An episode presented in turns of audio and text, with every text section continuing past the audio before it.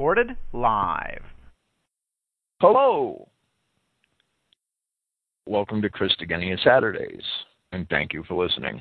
Praise Yahweh. Today is Saturday, February 4th, 2012. I'm going to do something a little different tonight. I'm, I'm going to basically present a, a paper and a speech from Joseph Goebbels. I haven't done that in a while. I, I mean, I, we we um when I was working on the Sunday night program with Sword Brethren back last year, we we presented quite a bit of material from Goebbels. Communism with the mask off. What was one that I remember? And I think there was another one. I forget it offhand which one. Before I start on that, I'd like to say that uh, yeah, this is incredible, and you see a lot of it in the American media, but I think there's even more of it in, in the European media. And and Der Spiegel is constantly spewing headlines about Nazis, the Holocaust, and evil white people in general. Many American media outlets follow suit, but Der Spiegel is one of the most prominent in Europe for sure.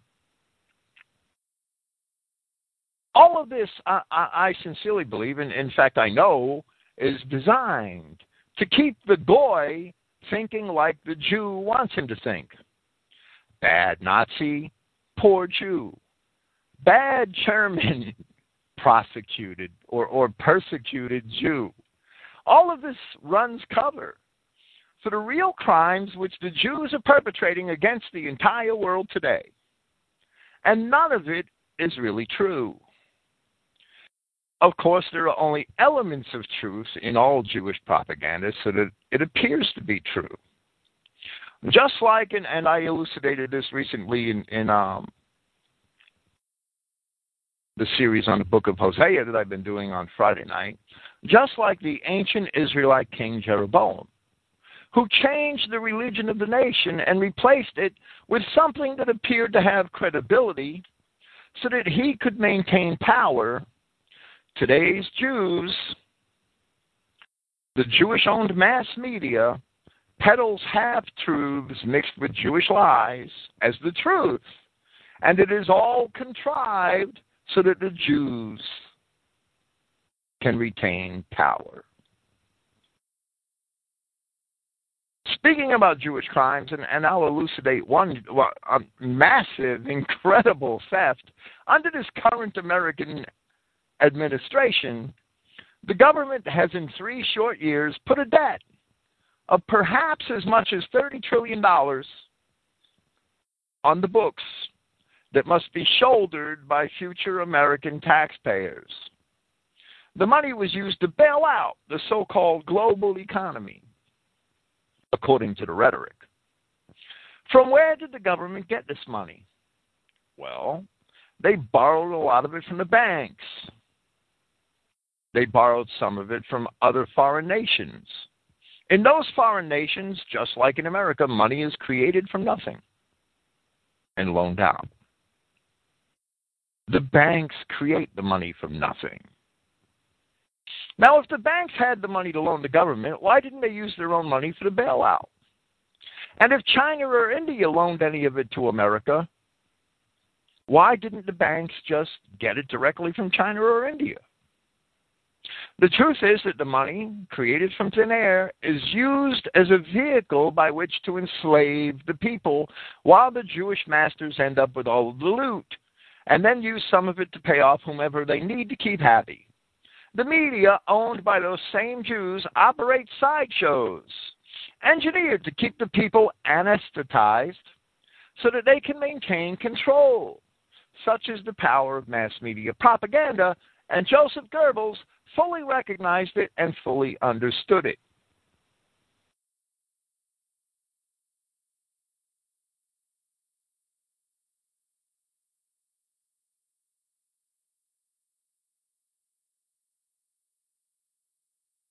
Like many white nationalists, and I consider Christian identity to be true white nationalism, I once held Joseph Goebbels suspect slight of build, the darker features, the shock of dark hair. He didn't have the ideal Aryan physique. Yet, how many Aryans do have that ideal Aryan physique? Aryans, unlike the other races in their natural state, are indeed much more variegated than the other races. So once I had the chance, I decided to read some of Goebbels' material several years ago. When I read this material, I knew that the man was true. No Jew could write the way Goebbels did, truthfully, about the conditions in Europe in his day. And while he may not have been an overt Christian, like Adolf Hitler, he was raised a Catholic, and like Hitler, his philosophy of life was certainly well grounded in sound Christian principles. True Christians do not judge a man's religion by what he professes with his lips, but rather they judge a man by his morals and by his actions and his love for his kindred and his nation. That's real Christianity.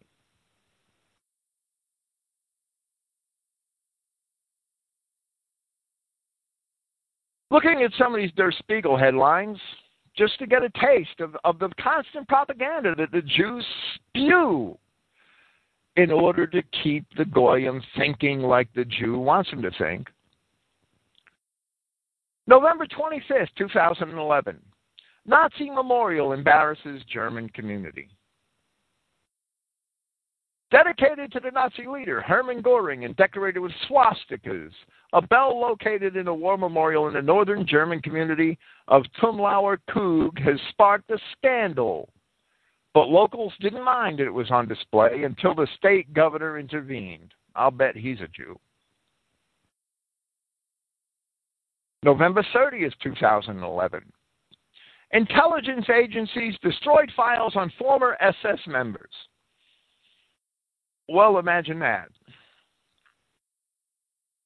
Preparations have already been made for Ernst Uhrlau's retirement party next Wednesday when he steps down from his post as the head of the Bundesnacht. Oh, I can't even say it. The BND, German, Germany's Foreign Intelligence Agency, on his 65th birthday. The officer of the Chancellor has selected a posh location in Berlin for his farewell party, and Angela Merkel herself is expected to attend. Uhrlau, a former a member of the center-left Social Democratic Party, will be turning over his post to German Schindler, Gerhard Schindler, I'm sorry, a member of the business-friendly Free Democratic Party. Well, they're complaining that he destroyed records that are 70 years old. I'm sure everybody is dead. How long is the state agency? I'm not going to read the whole article. How long is the state agency supposed to keep records, and why is that news? Why is it news 70 years after the war? November 30th, 2011. Half of city to evacuate for bomb disposal. Talking about Koblenz. And a bomb found in a river. I'm, I'm sure it's going to go off. Too bad it doesn't go off in a synagogue. December 6, 2011. German police raid homes of six former SS soldiers. This is incredible. German officials have raided the homes of six former SS soldiers, suspected of taking part in a massacre of 642 French civilians in 1944.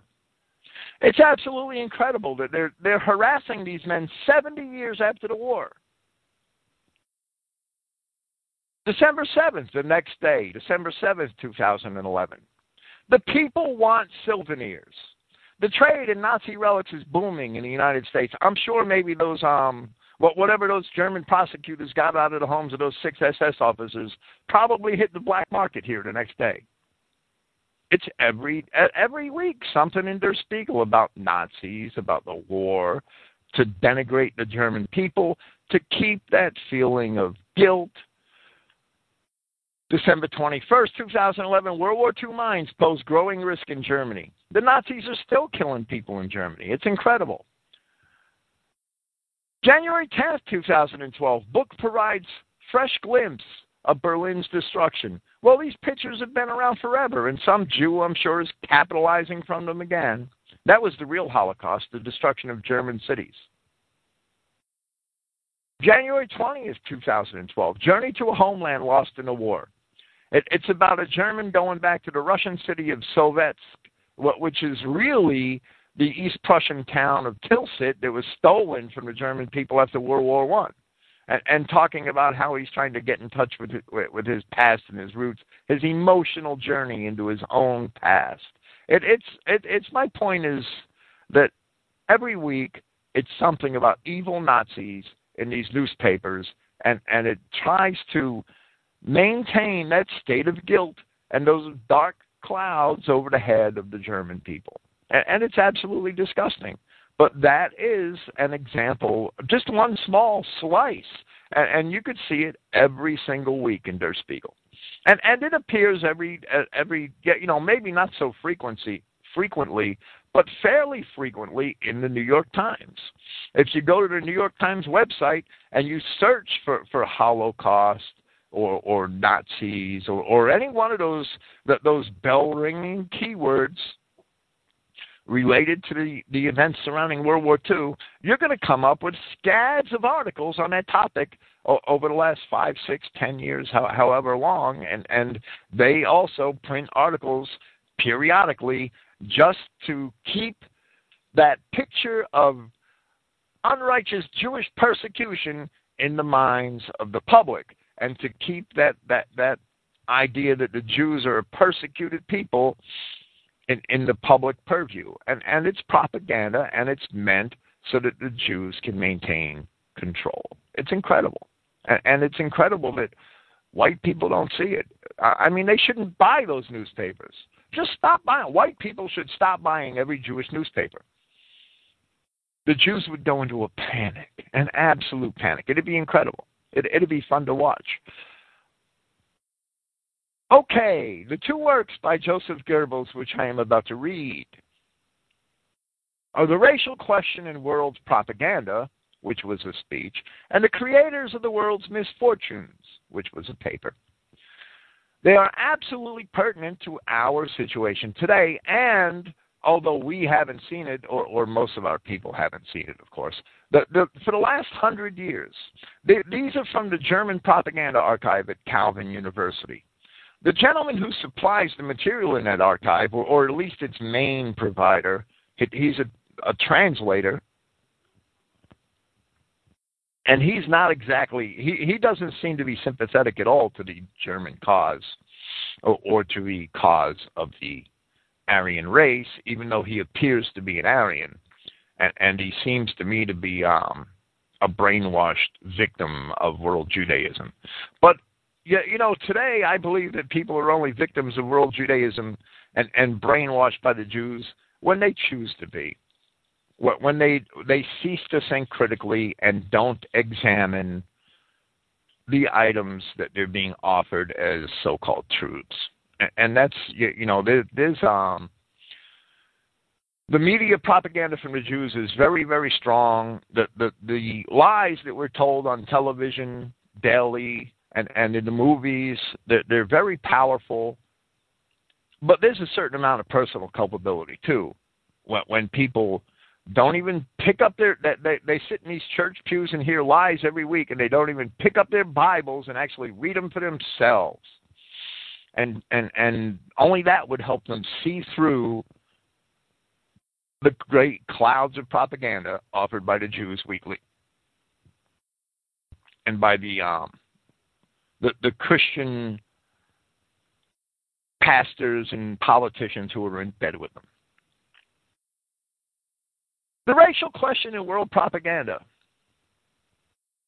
was a speech given on the occasion of the first Nuremberg rally that followed Hitler's 1933 ascent to power. Goebbels gave the speech discussing the bad press Germany was receiving because of its racial policies. Goebbels claims that the Jews were making a mistake in attacking Germany, and, and, indeed we know they were. It's just that Americans and Englishmen just couldn't see through those clouds since by doing so they run the risk of putting National Socialist views on the agenda for discussion. Goebbels suggests in this speech that many people in the world will, as a result, come to agree with the National Socialists. I would say Goebbels was right. It's just that it's too few and far too late. And the um, the Roosevelt administration was very effective at silencing all contrary views in the 1930s and 40s. Incredibly effective.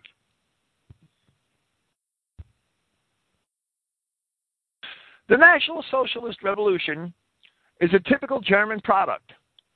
Its scale and historical significance can only be compared with other great events in human history.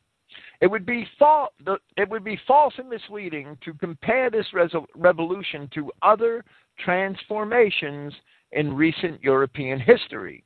And I would interject that he, he means the, the, the French and the 1848, the Bolshevik revolutions, which were all very much Jewish in nature. True, it shares their impulses, their energy, and perhaps even their methods, with some exceptions. But its foundations, causes, and therefore its results are entirely different. It could not have happened without the war and the November revolt, at least in its speed and power. And this this Goebbels is is referring to World War One, of course, and the um, the November revolt.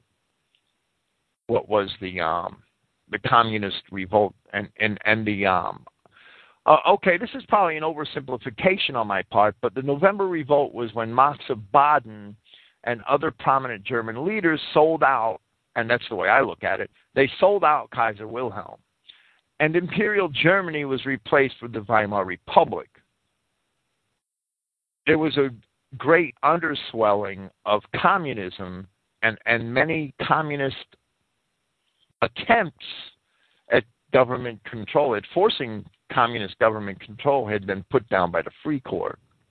The only reason why Germany did not go Soviet at this time was that the communist leaning SPD, which was the majority party and, and is still a um, one of the leading political parties in Germany today.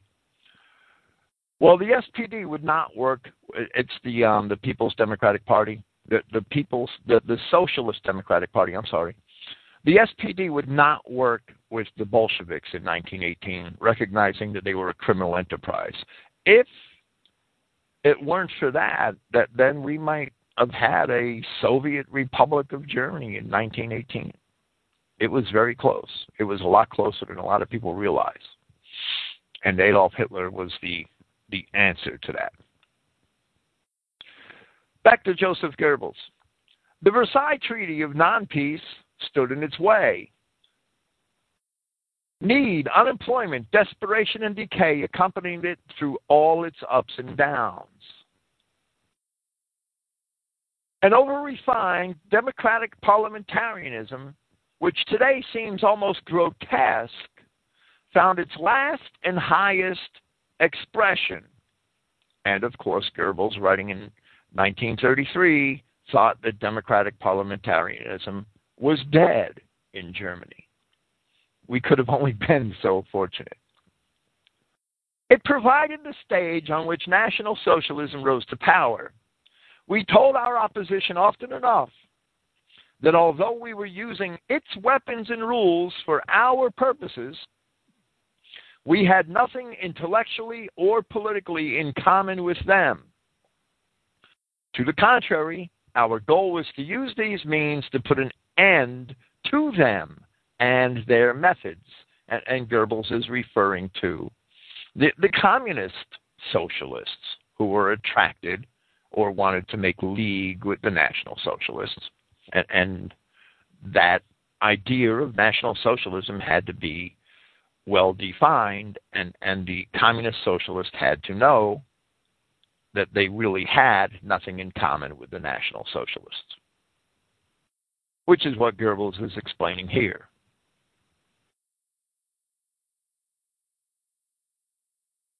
Both in theory and practice, National Socialism opposes liberalism.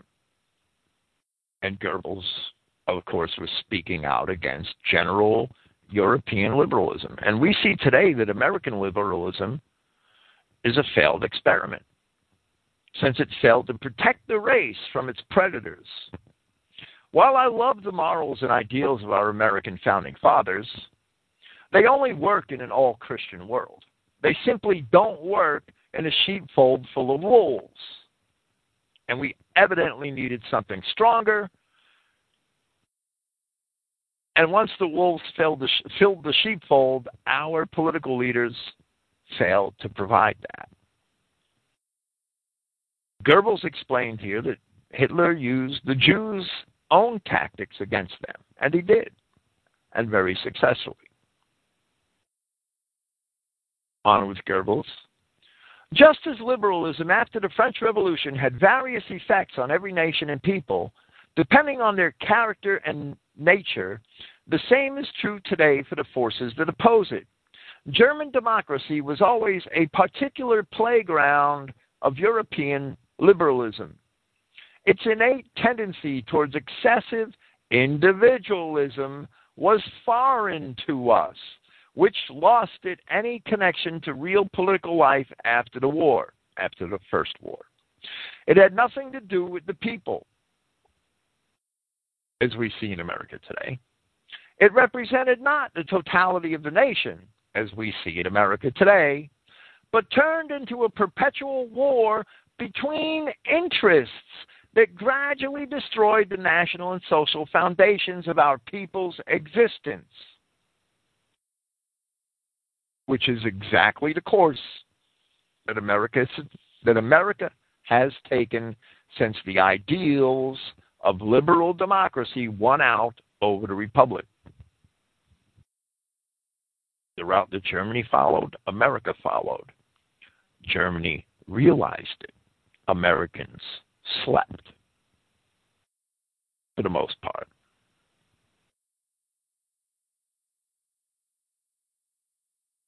National Socialism was to was able to overcome this condition of continual spiritual, economic, and political crises only because the German people themselves regained their composure and found a political idea and organization that corresponded to the character of the German nation.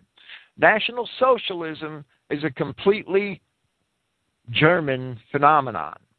It can only be understood in the framework of German conditions and forces. This is proof beyond all doubt, and Adolf Hitler had the same idea that Germany was never intending to export its fascism or its national socialism to any other nations. We may have had Oswald Mosley in England. We may have had Leon Degrelle in Belgium. Vidkun Quisling. And they may have been sympathetic to National Socialists or fascists themselves, but they weren't, that they got their inspiration in part from Mussolini and in part from Hitler, but that didn't mean that Hitler was planting the seeds of National Socialism anywhere outside of Germany. He never intended to export it. And this speech by Goebbels in 1933 shows that. He goes on to say, like Mussolini once said about fascism, it is not for export. Nonetheless, we see the National Socialist Revolution as an event that affects the entire world. Besides, the solution of the German question cannot be without consequences for the future constellation of Europe. It is a warning for the entire liberal world that Germany has replaced democracy by an authoritarian system, that liberalism broke under the blows of the national uprising, that parliamentarism and the party system are outdated concepts for us. let me say that in, in the democracy of Greece, parties were outlawed. If you read Thucydides, who was an Athenian general and who was a, um, a historian of the Peloponnesian Wars, you'll find that parties in ancient Athens were outlawed because parties are conspiracies. If you read Livy, in the old Roman Republic, when it was still a republic, and the people were in control of the republic, the people of Rome. And that republic lasted for, uh, if I had to guess, I would say damn close to 500 years, the old Roman Republic.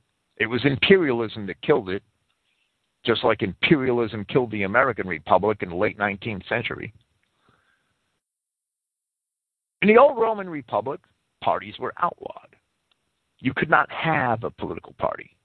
Men were not permitted to assemble in private buildings and private homes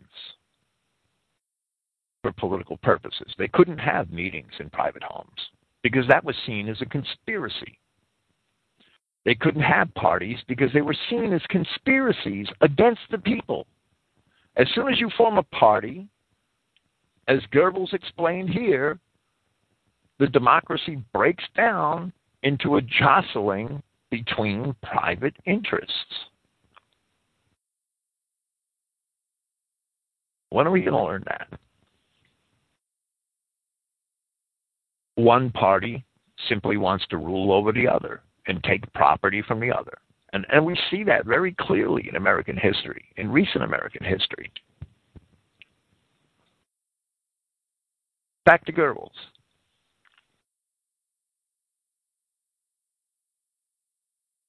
The past three years have proven that the strength of a new idea is stronger than the resources of an outdated worldview. Even when it defends itself with the instruments of state, a new kind of authority has been established in every area of public life in Germany. The insane, the insane belief in equality that found its crassest expression in political parties is no more. The principle of personality has replaced the notion of popular idiocy. A united German nation was born despite all the labor pains.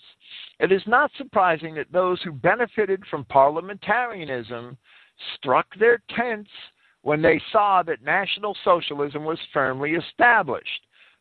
They decided to take up their activity beyond our borders. That does not mean they have given up on Germany. They believe their hour may not be near, but that it will eventually come. And of course, Goebbels intends the Jews. And he doesn't talk about their hour, meaning the hour of their destruction. He's talking about the hour of their reconquest. They do all they can to cause the Reich domestic and international difficulties. These pacifists from head to toe, meaning they don't fight their own battles, they never have. These pacifists from head to toe do not even hesitate to urge bloody war against Germany in the foreign papers that are not yet wise enough to refuse them the space. Well, it's hard to refuse them the space when they own all the foreign papers. One cannot make sense of this situation without understanding the significance of the racial or Jewish question. And I would say that just as one cannot see what is happening today in the rest of the Christian nations and again in Germany without that same understanding. The National Socialist government also cannot ignore it. Our laws suffer hard and often unjustified criticism abroad, above all from international Jewry itself. But one should not forget that dealing with the Jewish question through legal means was the best approach. Or should the government have followed the principles of democracy and majority rule and let the people themselves solve the problem? Now, this is a rhetorical question Goebbels is asking. And of course, if the government let the people themselves solve the problem, it would have led to major pogroms. The fatal error, in my estimation, that Hitler and Goebbels made was not to destroy the Jews. Rather, as we see here in Goebbels' speech, they were given every opportunity to leave peaceably. Not all of them left, but a great number of them did. History has never had a revolution less bloody, more disciplined, and more orderly than ours. In attempting to deal with the Jewish question and to approach the matter legally for the first time in Europe's history, we are only following the spirit of the age. Defending against the Jewish danger is only part of our plan. When it becomes the only issue when National Socialism is discussed, that is Jewry's fault and not ours. Of course, the Jewish media is always Jew centric. It has attempted to mobilize the world against us in the secret hope of winning back the territory it has lost. And that is precisely what happened. But Goebbels knew it immediately. He knew it in 1933. The hope is not only in vain, it also carries with it a series of dangers and difficulties for Jewry itself. It cannot prevent arguments throughout the world, not only against our policies, but also for them. The discussing has taken on an extent that both in the immediate and distant future could have extraordinarily unpleasant consequences for the Jewish race. The man was a visionary. Richard Wagner once called the Jews the plastic demon of decomposition. And Theodore Mommsen meant the same when he saw them as the ferment of decomposition. In contrast, the Aryan sees himself as a creative creature. Let me say that Theodore Mommsen was a German classical scholar and, and a polymath. There may be certain tragedy inherent in the nature of the Jews, but is it our fault that this race works destructively among the peoples and is a constant danger to their domestic and international security? As Paul of Tarsus insisted, that they were contrary to all mankind. Their tragedy is one of genealogy. Their destructiveness is innate. Paul also described them as vessels of destruction. Imagine that. And that is exactly how they have always behaved. The fundamental differences between the two races were responsible for the repeated explosions during the November years, the Weimar years of 18, 1918 to 1933 it's interesting to me that this use of November, the November label for German Jewish communists, as um, Goebbels uses it often. As long as the Jews remain anonymous, they are secure. Of course, they wouldn't want to be called November. The moment they lose their anonymity, the racial problem became acute and required a suitable solution. We certainly do not hold the Jews solely to blame for the German spiritual and economic catastrophe. We all know the other causes that led to the decline of our people. However, we have the courage to recognize their role in the process and to name them by name. The Jews' success is in anonymity, is in people not knowing, not realizing that they're all Jews just like the American public today doesn't realize that Hollywood is totally controlled by Jews. Every major studio, every single one. The mass media is practically totally controlled by Jews. Even where people are said to be non Jews who are in the top positions, like Rupert Murdoch, well, his number two man is Peter Chernin, and he's a Jew. If indeed Rupert, Rupert Murdoch is not a Jew. When you see a non Jew figurehead in a rare media company at the top, such as at NBC, you'll still see all Jews in all the major positions, in all of the, the um, editorial and, and, and policy directing positions. It's incredible.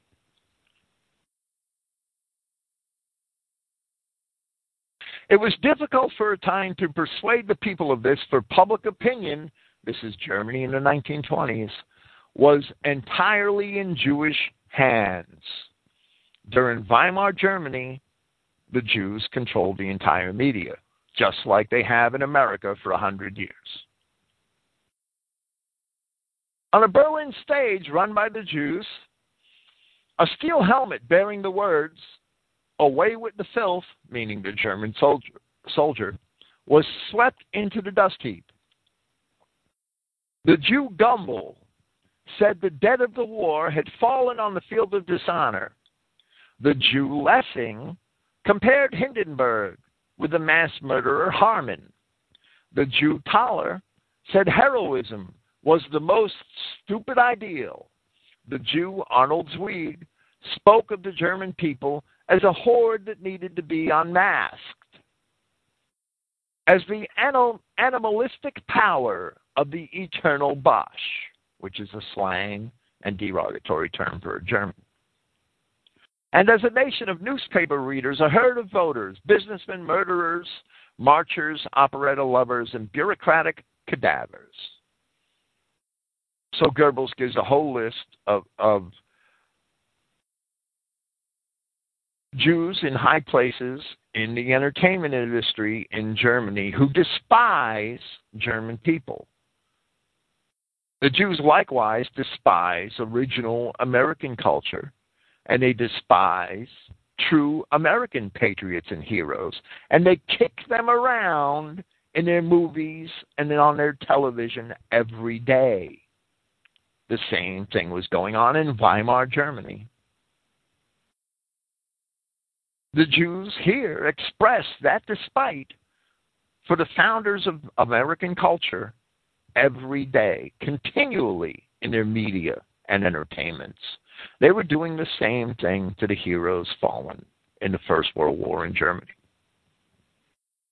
and to the icons and pillars of the German nation. Back to Goebbels. Is it surprising that the German Revolution also broke this unbearable yoke? When one further considers the alienation of German intellectual life by international Jewry, its corruption of German justice that finally led to the fact that only one out of every five judges was German. Sound familiar?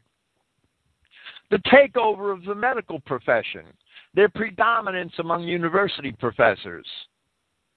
In short, the fact that nearly all intellectual professions were dominated by the Jews. One has to grant that no people with any self esteem could tolerate that for long. It was only an act of national renewal when the National Socialist Revolution took action in this area. And that is all true. And we had the same situation here today. We've had it here for 60 years. And they didn't get there on their merits. They got there because they operate as a crime ring. They appoint each other into these positions. They favor each other purposely, all the while claiming to be an oppressed and persecuted minority. The difference between America in the 1960s, 70s, and 80s is Americans were displaced from these positions, and even earlier than that, in many instances. And Germany is that American self esteem, it's assuaged. It's assuaged with a new Blackberry or a new 4x4. The empty rewards of consumerism. People abroad often do not know the real causes of German Jewish legislation. The statistics are most persuasive. Nonetheless, we held back at the beginning of our work we had more important things than to take on a question of such great scope. It is entirely the fault of Jewry that things turned out differently.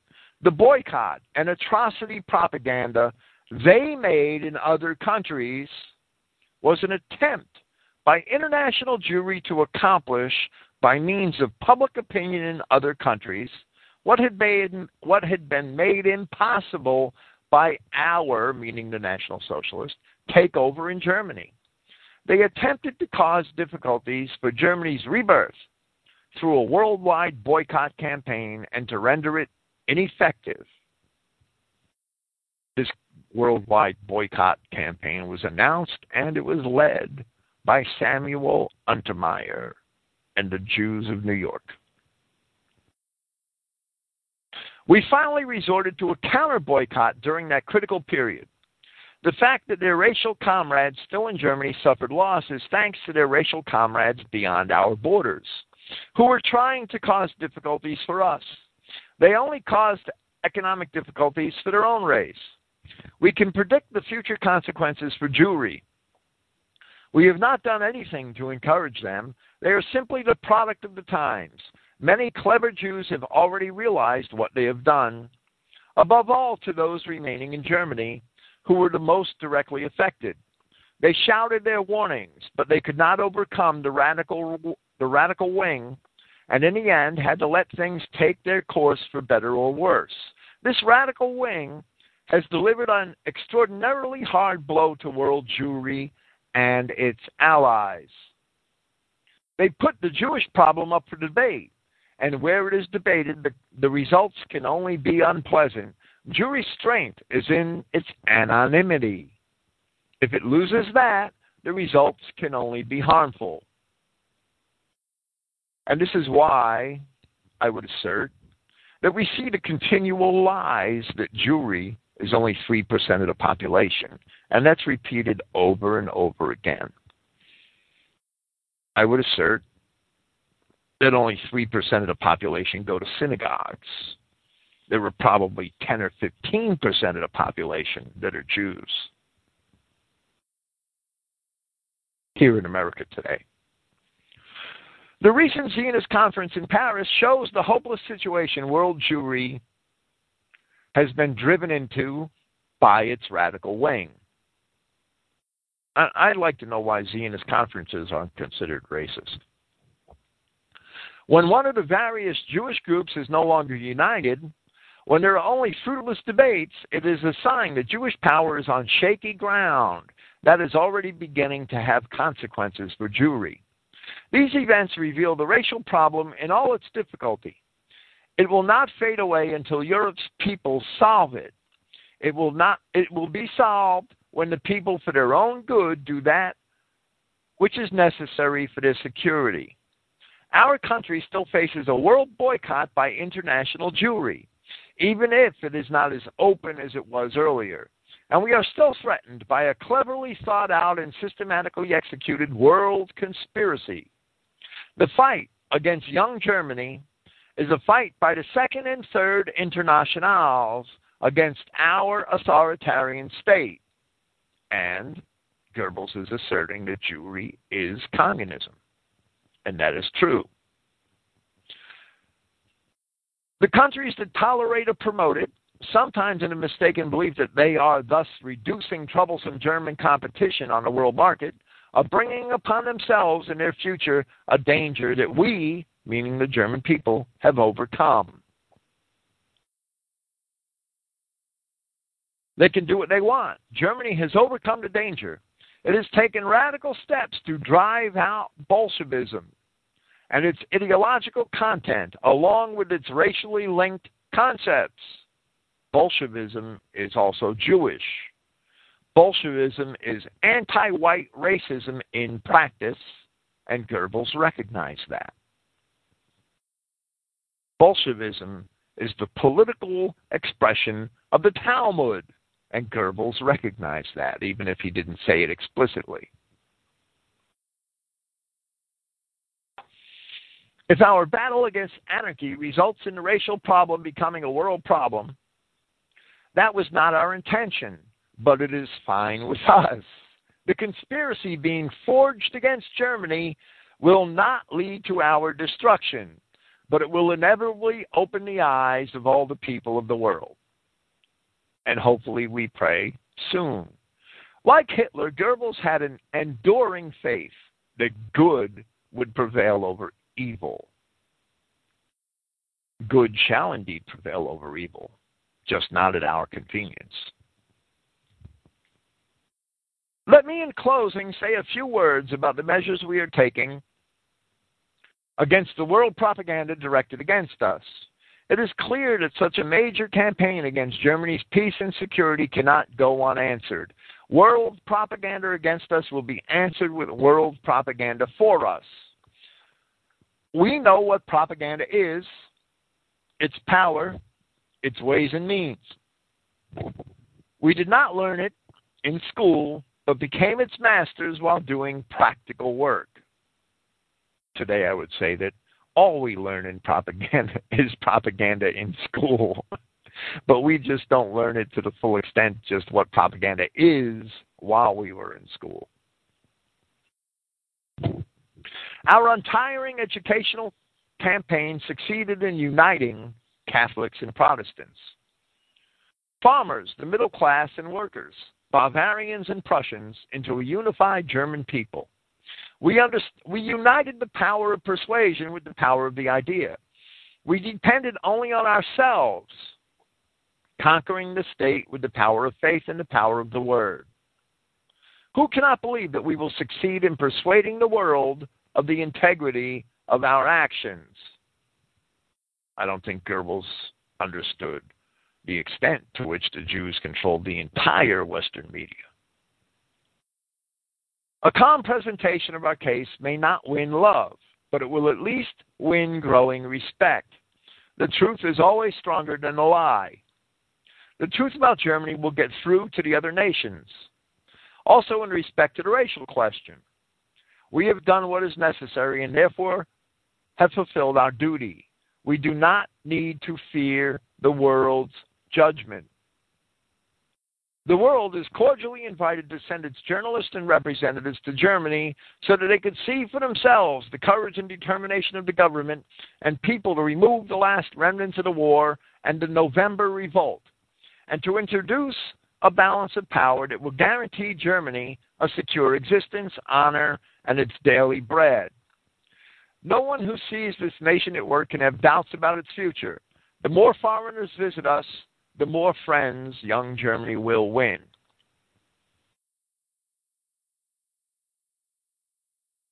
It's true that journalists, especially during the um, 36 Olympics in Berlin, did bring back many positive reports about Germany and its success and its economic success, but they were always painted in a negative light. Those same journalists went to the Soviet Union during that period they were shown exhibits rather than life, and they brought back gushing reports about the workers' paradise. They report their, on their agendas and not on their intelligence. Our foreign situation today is identical to our domestic situation when we began. Those who attended our meetings then we're struck by the crass contrast between what the enemy newspapers wrote about us and what we actually were. Visitors to Germany today have the same experience.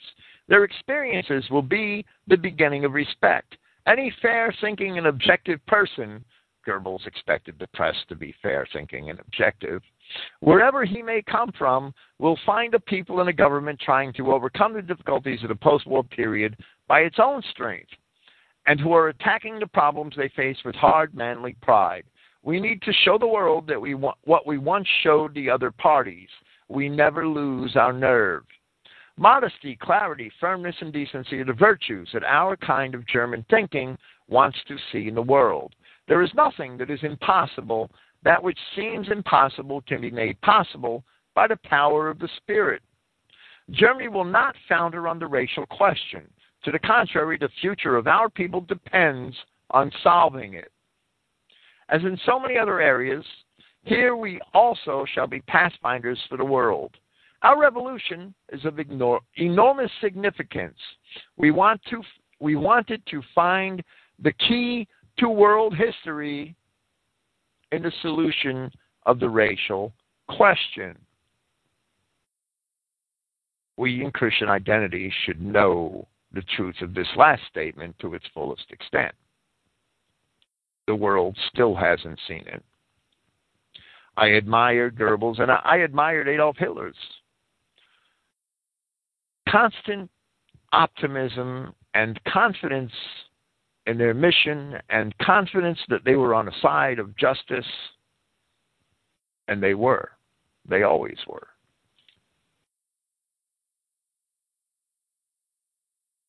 But the whole world lies under the power of the devil, and we operate on Yahweh's time clock and not on our own. It just wasn't meant to be for Germany. But it's good that we today can look back and preserve these records and preserve these attitudes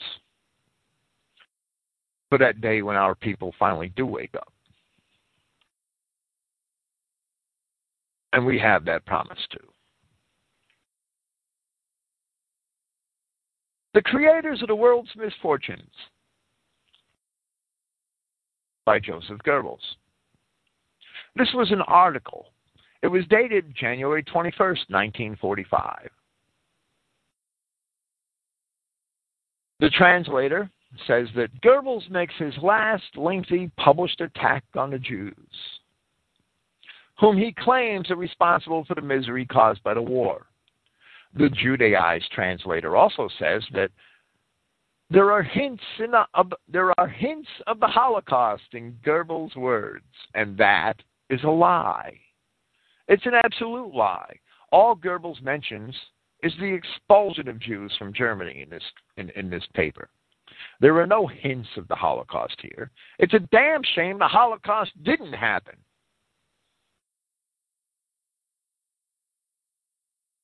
I read the first paragraph of the speech on Carolyn Yeager's Heretics Hour last Monday.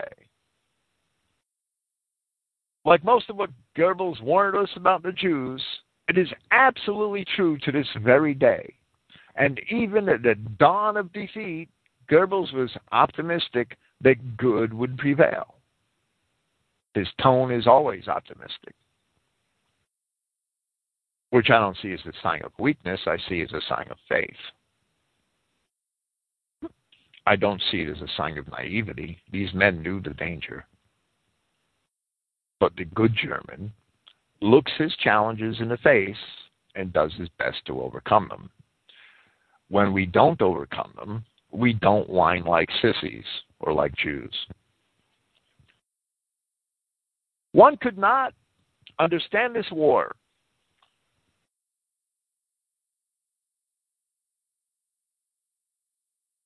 if one did not always keep in mind the fact that international Jewry stands behind all the unnatural forces that united our enemies.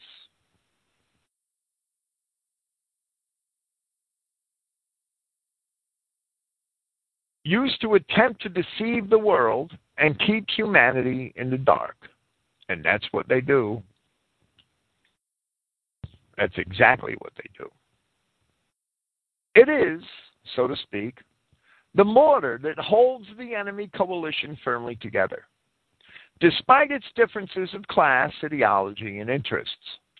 I would have to interject that gold is thicker than blood. Capitalism and Bolshevism have the same Jewish roots, two branches of the same tree that in the end bear the same fruit. And may I interject that the free enterprise system that this nation was founded on is not capitalism. Capitalism is ravenous. Capitalism depends on usury. And capitalism is destructive. Free enterprise is none of those things. Capitalism is indeed Jewish.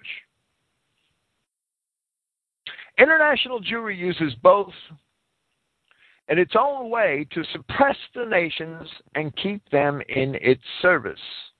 How deep its influence on public opinion is in all the enemy countries and many neutral nations is plain to see that it may never be mentioned in newspapers, speeches, and radio broadcasts.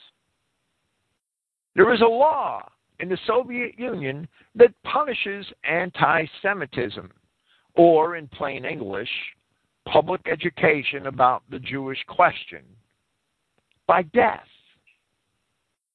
The expert in these matters is in no way surprised that a leading spokesman for the Kremlin said over the new year, 1945, that the Soviet Union would not rest until this law was valid throughout the world.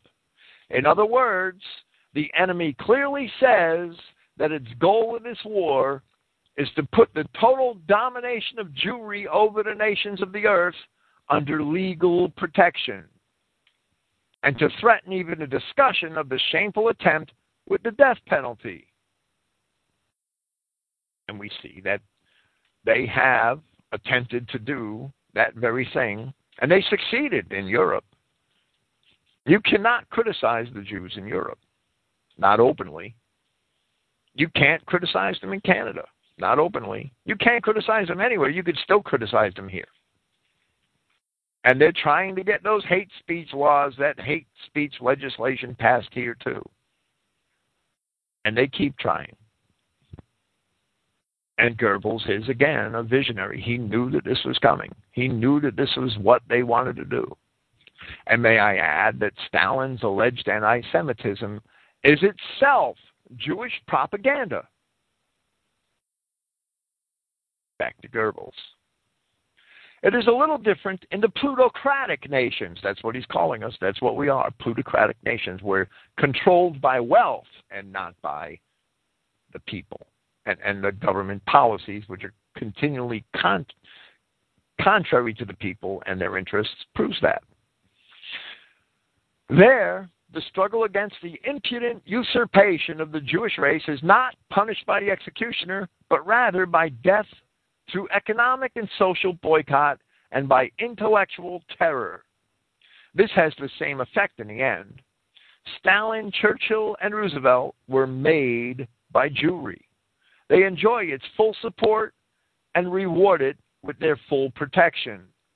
They present themselves in their speeches as upright men of civil courage, yet one never hears even a word against the Jews even though there is growing hatred among their people as a result of this war, a hatred that is fully justified. It never really took, took root here in America.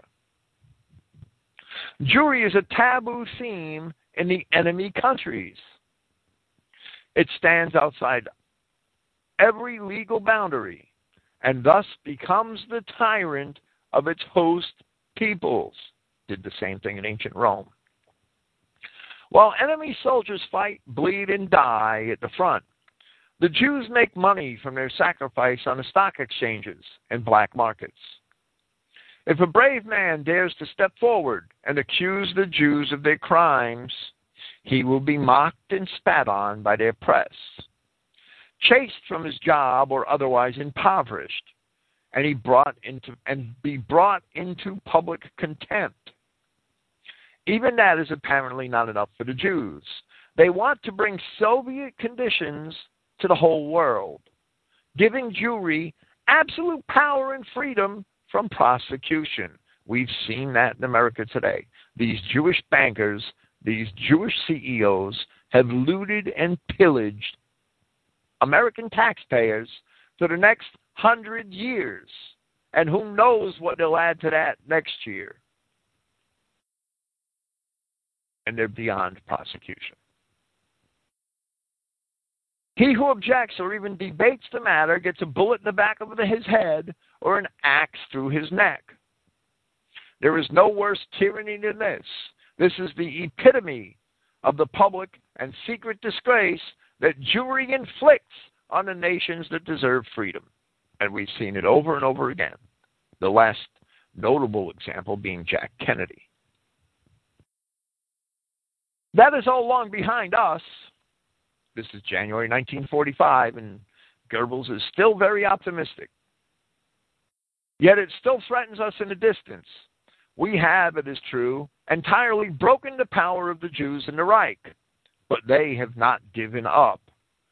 They did not rest until they had mobilized the whole world against us.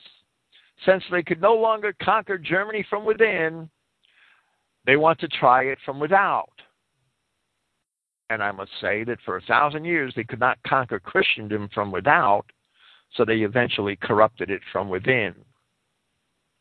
Every Russian, English, and American soldier is a mercenary of this world conspiracy of a parasitic race. Given the current state of the war, who could still believe that they are fighting and dying at the front for the national interest of their countries?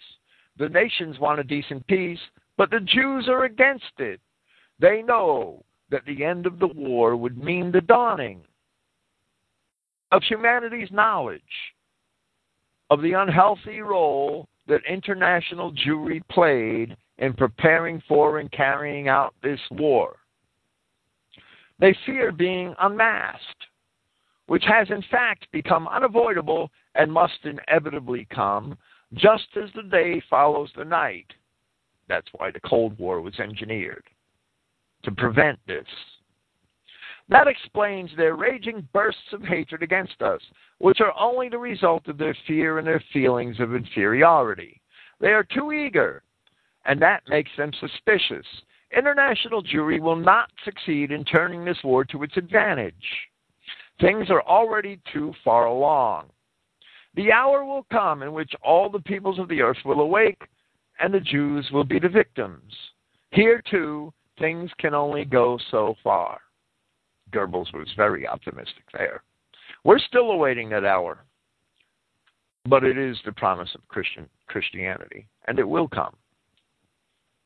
It is an old, often used method of international Jewry to discredit education and knowledge about its corrupting nature and drives, thereby depending on the weaknesses of those people who easily confuse cause with effect.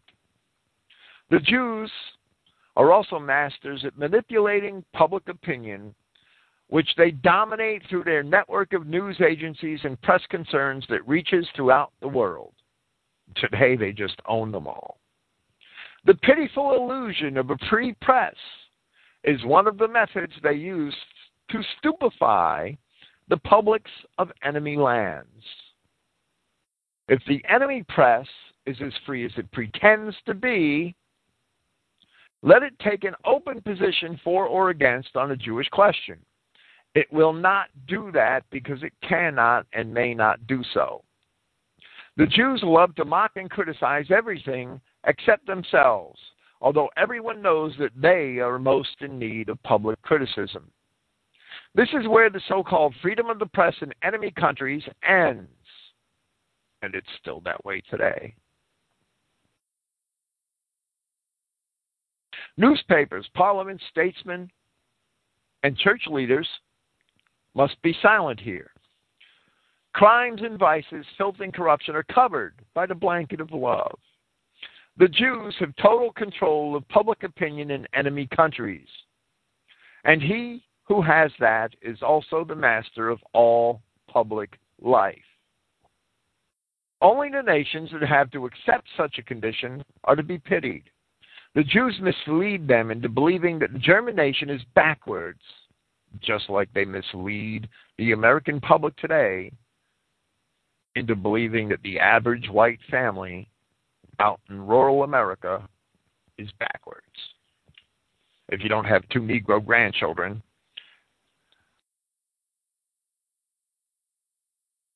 and buy into the stream of sewerage that comes through those televisions and movies every day, then you're backwards. Our alleged backwardness is actually proof of our progress. We have recognized the Jews as a national and international danger, and from this knowledge have drawn compelling conclusions. This German knowledge will become the knowledge of the world at the end of this war. We think it our primary duty to do everything in our power to make that happen humanity would sink into eternal darkness. It would fall into a dull and primitive state were the Jews to win this war. They are the incarnation of that destructive force that in these terrible years has guided the enemy war leadership in a fight against all that we see as noble, beautiful, and worth keeping. For that reason alone, the Jews hate us. They despise our culture and learning. Which they perceive as towering over their nomadic worldview. They fear our economic and social standards, which leave no room for their parasitic drives. They are the enemy of our domestic order, which has excluded their anarchistic tendencies. Germany is the first nation in the world that is entirely free of the Jews. That is the prime cause of its political and economic balance. Since their expulsion from the German national body has made it impossible for them to shake this balance from within. They lead the nations they have deceived in battle against us from without.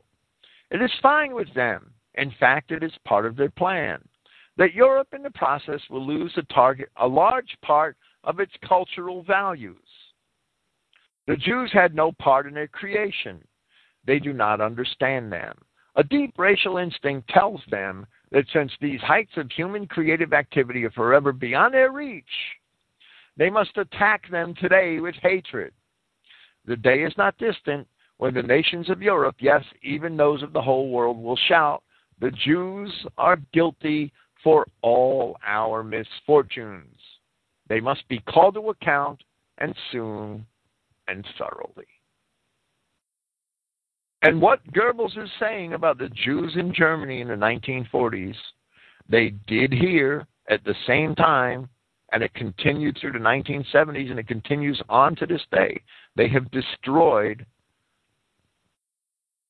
if you want to call it, classical American culture. They've destroyed our folk music. They've replaced it with country hip hop. They've destroyed our classical music. They've ridiculed all of the elements of higher Western civilization. And they've destroyed them and they've replaced them with niggers. They've replaced them with babble. They've replaced them with sewerage. There's no doubt. Look at the television. Look at the movies. Look at what's appreciated as art today and it's trash. And it's crammed down our throats every single day. Germany woke up and pre- tried to prevent that. Today, the German people, the German culture, is again destroyed, and it's replaced with a cheap imitation of American pop culture. It's Jewish culture, is what it is. Pop culture is Jewish culture. It's garbage. It's the opposite of everything noble and everything beautiful. International Jewry is ready with its alibi. Just as during the Great Reckoning in Germany, they will attempt to look innocent and say that one needs a scapegoat, and they are it. But that will no longer help them just as it did not help them during the National Socialist Revolution. The proof of their historical guilt in details, large and small, is so plain that it can no longer be denied, even with the most clever lies and hypocrisy. Well, it was, it was plain to the leaders of Germany, but the people of America and Britain and Canada and the rest of the West are still sleeping. And the German people have been re educated and anesthetized once again. Who is it that drives the Russians, the English, and the Americans into battle and sacrifices huge numbers of human lives in a hopeless struggle against the German people? The Jews. Their newspapers and radio broadcasts spread the songs of war while the nations they have deceived are led to the slaughter. Who is it that invents new plans of hatred and destruction against us every day, making this war into a dreadful case of self mutilation and self destruction of European life and its economy and education and culture? The Jews, who devised the unnatural marriage between England and the USA on one side and Bolshevism on the other, building it up and jealously ensuring its continuance Who covers the most perverse political situations with cynical hypocrisy from a trembling fear that a new way could lead the nations to realize the true causes of this terrible human catastrophe? The Jews, only the Jews. They are named Morgenthau and Lehman and stand behind Roosevelt as a so called brain trust. They are named Maché and Sassoon and serve as Churchill's money bags and order givers. They are named Kaganovich and Ehrenburg and are Stalin's pace setters and intellectual spokesmen. Wherever you look, you see Jews. They march as political commissars behind the Red Army and organize murder and terror in the areas conquered by the Soviets. They sit behind the lines in Paris and Brussels, Rome and Athens, and fashion their reins from the skin of the unhappy nations that have fallen under their power. That is the truth. It can no longer be denied. Well, there's many people still denying it, I'd hate to say. Particularly since in their drunken joy of power and victory, the Jews have forgotten their ordinary, ordinarily so carefully maintained reserve and now stand in the spotlight of public opinion. The Jews won World War II. They no longer bother, apparently believing that it is no longer necessary, that their hour has come, and this is their mistake, which they always make when they think themselves near their great goal of anonymous world domination. Throughout the history of the nations, whenever this tragic situation developed, a good providence saw to it that the Jews themselves became the grave diggers of their own hopes. They did not destroy the healthy peoples, but rather the sting of their parasitic effects brought the realization of the looming danger to the forefront and led to the greatest sacrifices to overcome it. At a certain point, they become that power that always wants evil but creates good. In other words, they self destruct. It will be that way this time, too. And this again proves that there was no Holocaust. Well, it would have been nice, but event- evidently Goebbels' hopes have been delayed. Today we still pray that they shall be realized soon. The fact that the German nation was first on earth to recognize this danger and expel it from its organism is proof of its healthy instincts. Of course, Goebbels is speaking about the modern age, the post liberalism age, the age following the French Revolution, right? The post Enlightenment age might be a better term for it. The Jews were expelled several hundred times from just about every place in Europe before the French Revolution. The fact that the German nation was the first on earth to recognize this danger and expel it, expel it from its organism is proof of its healthy instincts. It's called self preservation, right? It therefore became the leader of a world struggle whose results will determine the fate and future of international Jewry. We view with complete calm the wild Old Testament tirades of hatred and revenge of Jews throughout the world against us. It's too bad Goebbels didn't realize that the Old Testament did not belong to the impostors now known as Jews. However, if the line is read carefully, it may be realized that he is not truly crediting them. They are only proof that we are on the right path. They cannot unsettle us. We gaze on them with sovereign contempt and remember that these outbursts of hate and revenge were everyday events for us in Germany until that fateful day for international Jewry, the 30th of January, 1933, when the world revolution against the Jews had that threatened them not only in Germany but all the other nations began. And I must say that uh, I'm sure that Goebbels had in mind that if the people of the other nations had observed German prosperity and the success of the German economy without the Jews, they may have followed suit. They sure as hell should have. It will not cease before it has reached its goal. The truth cannot be stopped by lies or force. It will get through. Many years too late, but it got through. The Jews will meet their Cannae at the end of this war. At the end of this war, Goebbels was the eternal optimist. Cannae was the great loss by the Romans at the hand of Hannibal, whose forces were greatly outnumbered. Not Europe, but rather they will lose. And in that statement, Goebbels sees Europe as being in the interest of Germany and Germany fighting for all of Europe, which was true, even if the rest of Europe didn't realize it. They may laugh at this prophecy today, but they have laughed so often in the past.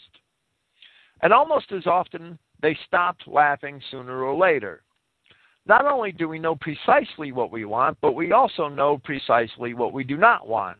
The deceived nations of the earth may still lack the knowledge they need, but we will bring it to them.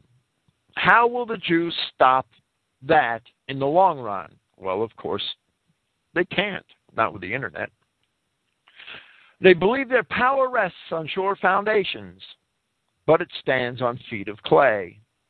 One hard blow and it will collapse, burying the creators of the misfortunes of the world in its ruins. This is the Christian promise. Unfortunately, the time was not 1945. Unfortunately, Goebbels and Hitler, that their optimism, well, I don't want to say it came to naught, but their goals are certainly delayed the fate of Jews lies in the hands of God. And the creator of the universe is not going to let evil get away with evil forever. It's just not going to happen. This world was not created for Jewish domination. This world was not created to exist in perversion and the distortions of nature which lie in the Jewish mind. We have a promise of an awakening found in Scripture. And we know not what vehicle it shall arrive in. As long as the white race remains conscious of the Jews' propaganda, I'm sorry, as long as the, the white race remains unconscious of the Jews' propaganda, they shall remain the Jews' slaves. But as I said, we have that promise of an awakening. I'll take calls if anybody wants to call. That's the end of my presentation on Joseph Goebbels. I'd like to talk about Goebbels for for a long time. He he was a um, he was a man with with a lot of depth to his knowledge and and a lot of foresight and and a lot of insight. And there's no doubt about it. He knew what the Jews were all about. I, I don't think that he and, and, and Adolf Hitler understood the extent to which the Jews could control the people of the West for so long. I think a lot of that was the subversion, and, and this began with the Bullinger Bible and the Scofield Bible 50 years, at least 50, 60 years before World War II. This began with the subversion of American Christianity by the Jews. There was a time when Christians knew that the Jews were the children of the devil. There is documentary evidence that Christians knew that the Jews were devils. But with the Federal Reserve Act in 1913, and with the corruption of American society with Jewish money, Satan was transformed into an angel of light. And the Jews became God's chosen people. And beyond all criticism, I don't think Goebbels and Hitler understood the extent to which that false religion of Jewry controlled the American mind, the mind of the general American public. It still has that control today. The average American Protestant really does believe that the Jew is God's chosen people. And the Jew is the Antichrist. The Jew is, as Joseph Goebbels told us, the creator of the world's misfortunes. As long as Christians let evil prevail, evil will enslave Christians. And that's the situation that we have in the world today. There's no doubt. Hey, Bill. Hey. Hello, Matt. How you doing? Oh, pretty good. I wish I uh I wish I knew more about Joseph Goebbels. Wish I uh you know had read more.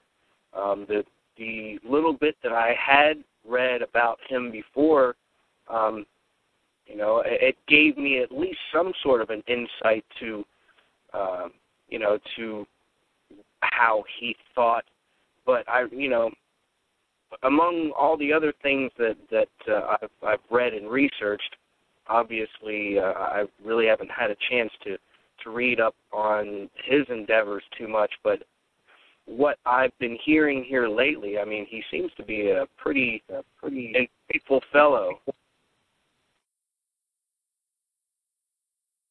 Well, well, he was extremely insightful. He he, he was intelligent, and he knew a great deal of what was going on. He had a great deal of insight into the way the Jews subverted and corrupted societies.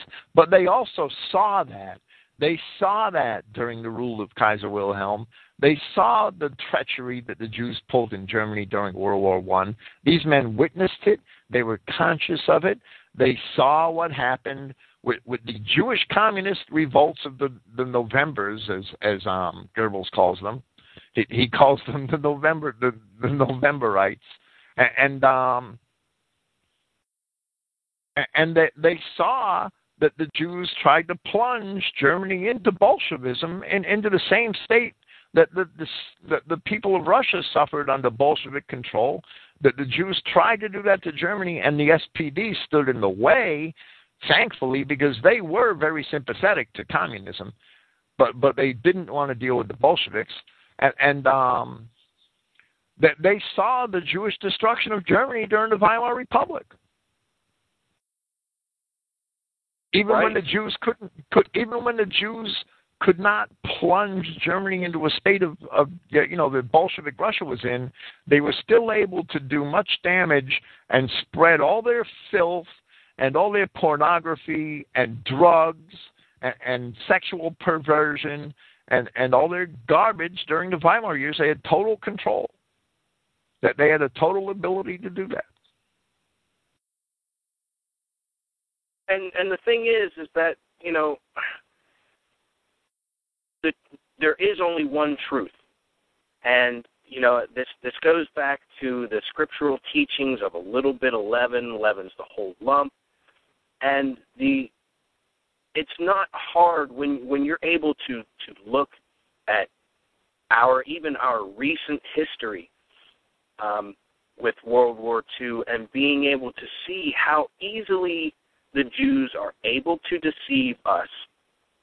Period, because of their inherent nature to lie. And the the thing is, you know, when when white people try to imagine why blacks do what they do, why Jews do what they do, why Muds do what they do. It, it always comes with, well, I, you know, I just don't understand. Well, no kidding, you don't understand because they don't think like us. They don't act like us. These things that we feel inherent in us are not inherent in them. These people can speak a lie quicker than we can make an effort to speak the truth and it comes out of them like it is the truth. And because our our people are very worldly, you know, they're they're very easy to accept simply what they is being presented to them. You know, they want we want to believe people when they tell us something. But when we don't when our people don't have the understanding that the the people who are telling us these things are natural liars, you know, that's not what we want to hear.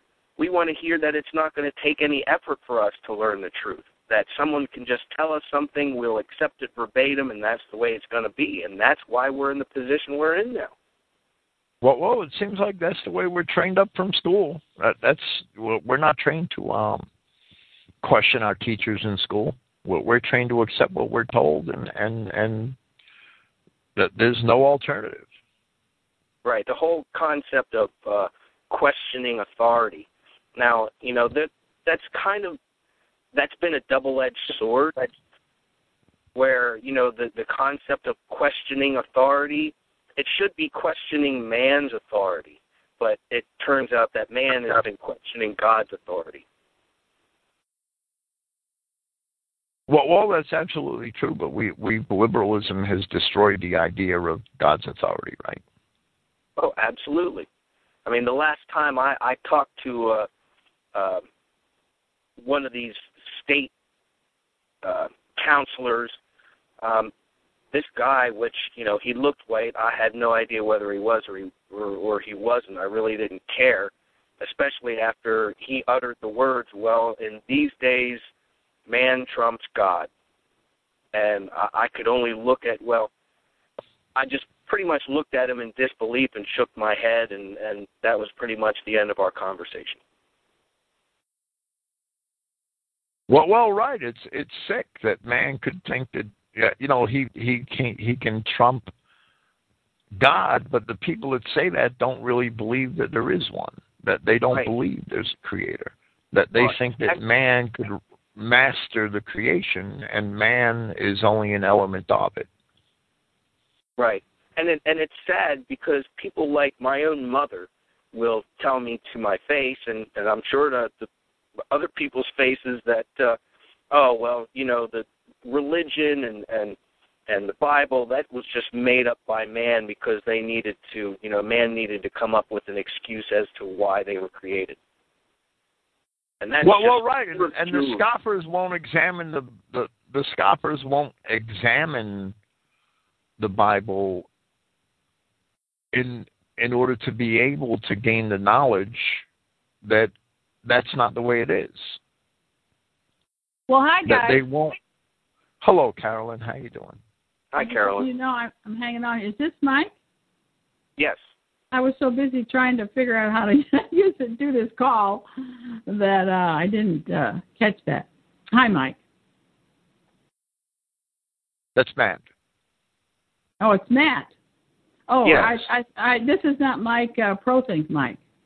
No, no, no. Oh, oh, okay. Well, hi, Matt. No, Mike ha- Mike has his hand full with with um three kids. I don't, I don't know if he's going to be able to call in. Okay, okay. Well, I had some comments well, had some on comments on what on, you. Now I'm hearing some uh some feedback, but I've got my headphones on on what you some of the things you said, Bill. So when Bill. you get around to that. Well, well be my guest. Be my guest. Hmm? Oh, well, I don't want to interrupt. Matt. But no, I did. Carolyn, this, this is just a open discussion. Okay.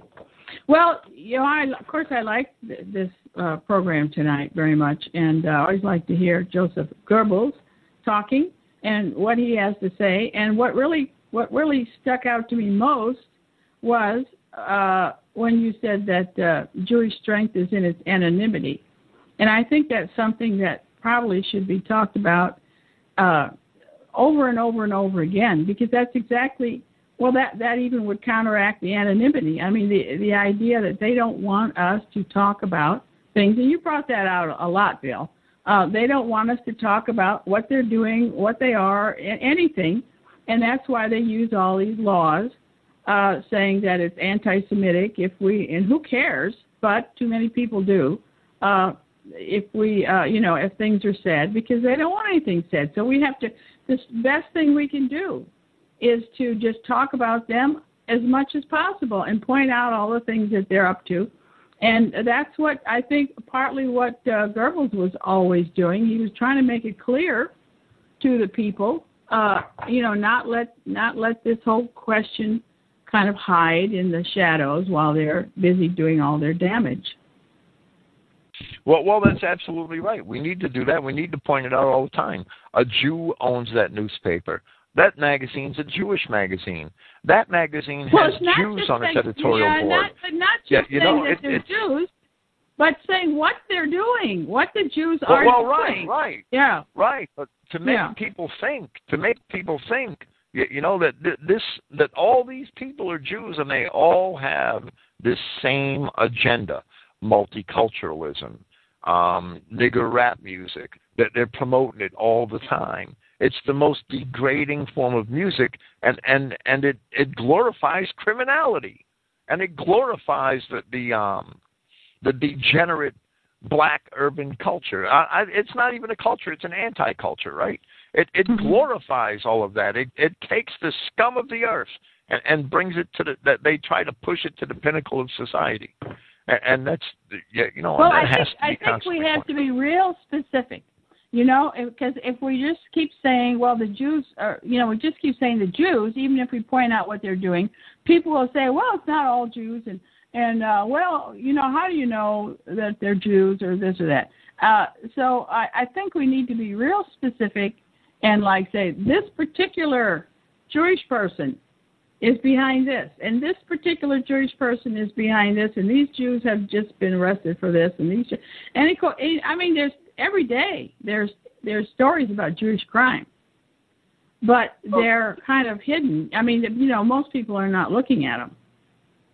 Right. Well, the the issue, Carolyn, is um, if for all those people out there who you know will make that comment, well, not all Jews can be bad, and this and that, and you know, kind of stepping toward what you were saying of of pointing out specific Jews, I personally don't think that actually would really even be the right way to go about it because then you're substantiating the the idea that well, it's only certain Jews that do this and that is Well- what dual speed line Christian Well, identity. I don't. Oh, Yeah, oh. I don't. I don't think I'm. I'm interrupting. I can't wait to talk. I guess I don't think that uh, would necessarily do that because I think people need to know exact people. You know, they. It has to be somebody. It has to be real. You know, naming people is a good idea. They don't want to be named.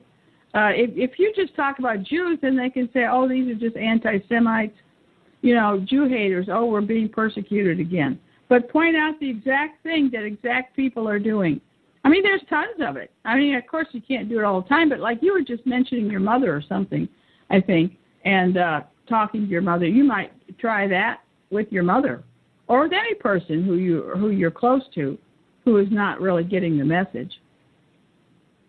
Right. Well, my my my point, Carolyn, is is simply that you know, to yeah, I, I understand exactly where you're coming from by with the the whole generality of of talking about the Jews. To me, it's it's uh, six one, half dozen of the other. Either way you do it, whether you point them out specifically or or you're talking about them generally. But if you don't give people the foundational understanding of who the Jews are, and that is the explanation for their behavior, why they do what they do, and the explanation that, you know what, there can't be any good Jews. It's not just a few Jews that are ruining for the rest of them. It it shows and it proves who they are and why they do what they do and how none of them can be included and how they all can be excluded. Yeah, well, you're talking about Christian identity, and that's of course this was the program tonight. But since Bill was reading from Goebbels and uh, getting into Jewish crimes, and well, on the program that he did with me on Monday night, uh, we were he brought up a lot of Jewish crimes, and we were talking about that.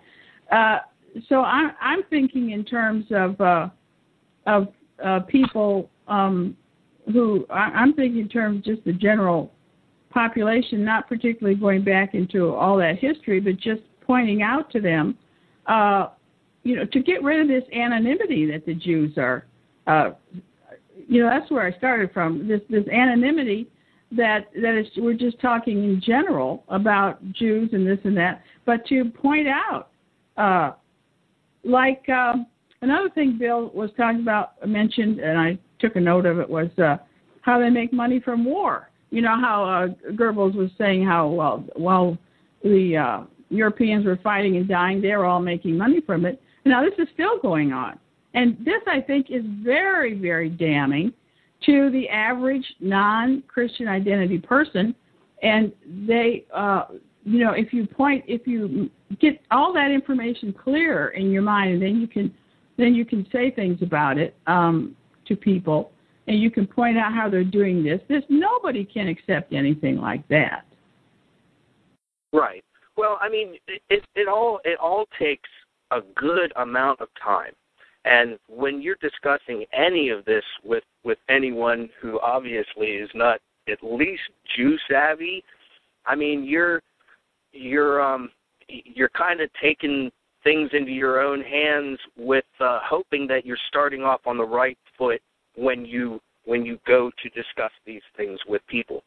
Um, it, it, it's it's easy to to say, well, it, it would you know it would be people would understand if you go about it this way or you go about it this way.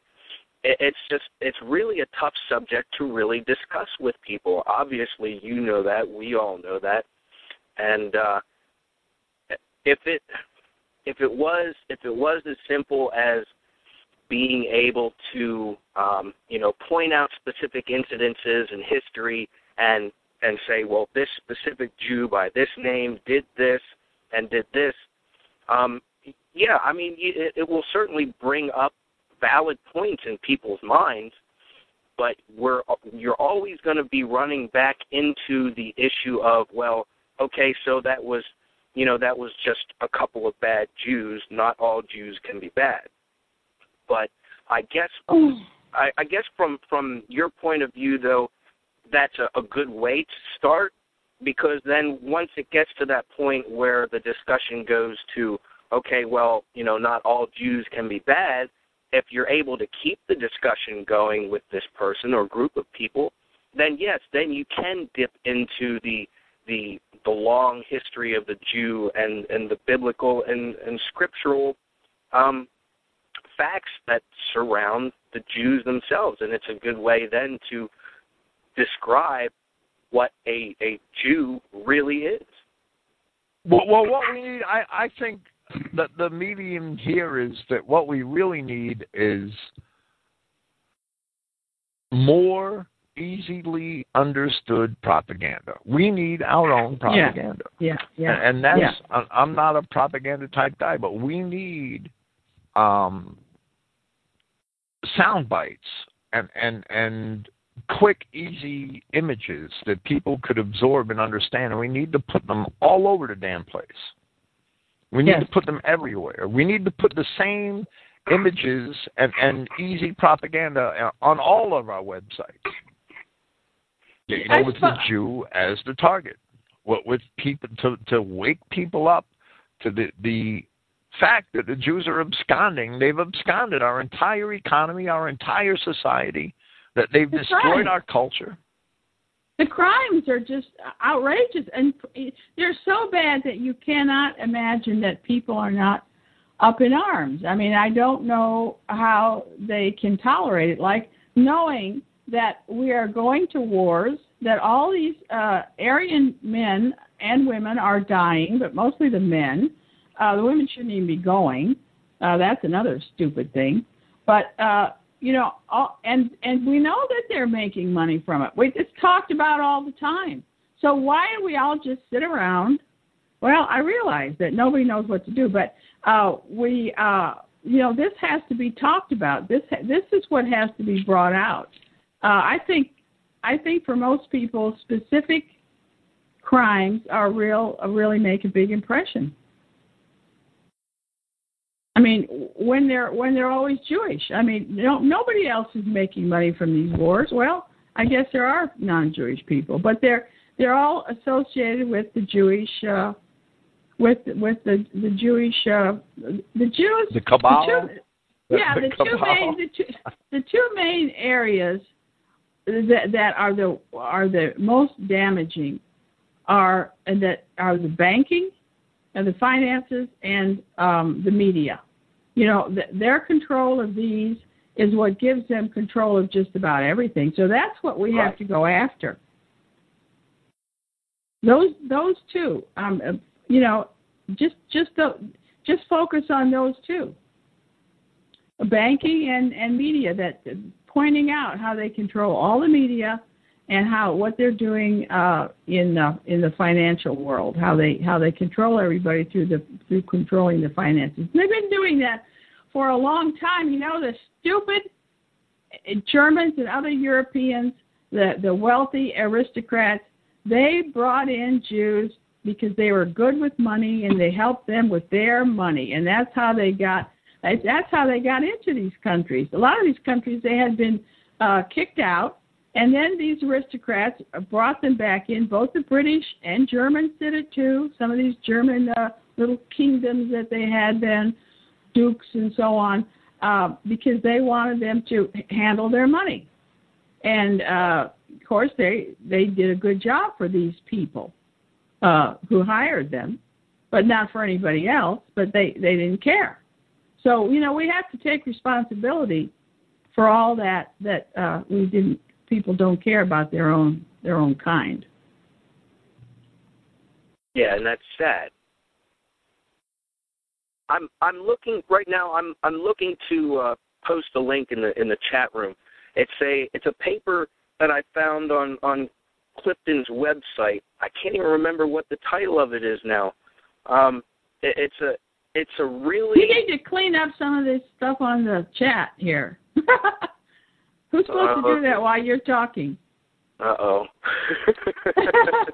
well, I- I'm trying to surf the net here while that's going on. Yeah, yeah, we have the we have the Jew Martin Lindstedt trying to troll the yeah. forum, Matt. Yeah. Well, joy.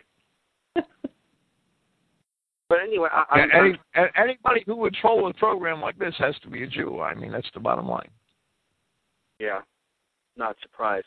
Well, uh, the thing is, is that you know, his uh all right, that was a different name he came under. All right, never mind. I'm like, well, I already I already muted that Finkel, name. Finkelstein. Finkelstein. Yeah. But anyway, what I was trying to say is I'm I'm trying to find this um this link to this paper on Clifton's site that uh, elucidates it gives you a very decent timeline uh, from uh, approximately the 16th century on up of a lot of the um, the the the workings of the Jews in, in in a lot of the major aspects of the development of the United States and uh, of of the, the government and things of that nature. And I think that personally is a, a very good piece of literature to be able to show people in terms of validating, you know, what the Jews have done in the economics and the finances and and in uh, media. Yeah. Yeah, I'm sure. I'm sure it is. You know, I wasn't trying to start an argument or anything. I oh, just no. wanted. To I just like this idea uh, that Bill mentioned, and I think it was a direct quote from uh, Goebbels that uh, Jewish strength is in its anonymity, or maybe that was just something Bill said. But I think that's a real good thing to remember. Their strength is in their anonymity, and that's what needs to be, uh, you know, expo- they need to be exposed. Absolutely. And the, the right way, the best way to do it is, um, well, I don't, you know, it can be a matter of opinion, and people need to do with, do what's comfortable with them. But exposing, get and and it's clear there's a direct link, and I already said this, but I'll repeat it, uh, between their anonymity and their their accusation. They're trying to build up uh, a fear in uh, all all non-Jews in talking about Jews. That's that's why they do it. Right. Well, I mean, before the the show started, or I'm sorry, um, during the show, you know, during the chat, we're um, uh, pointing out Jews to, to certain people in here where um, you know they most people don't even understand that people like Elvis were even Jews. And, Elvis.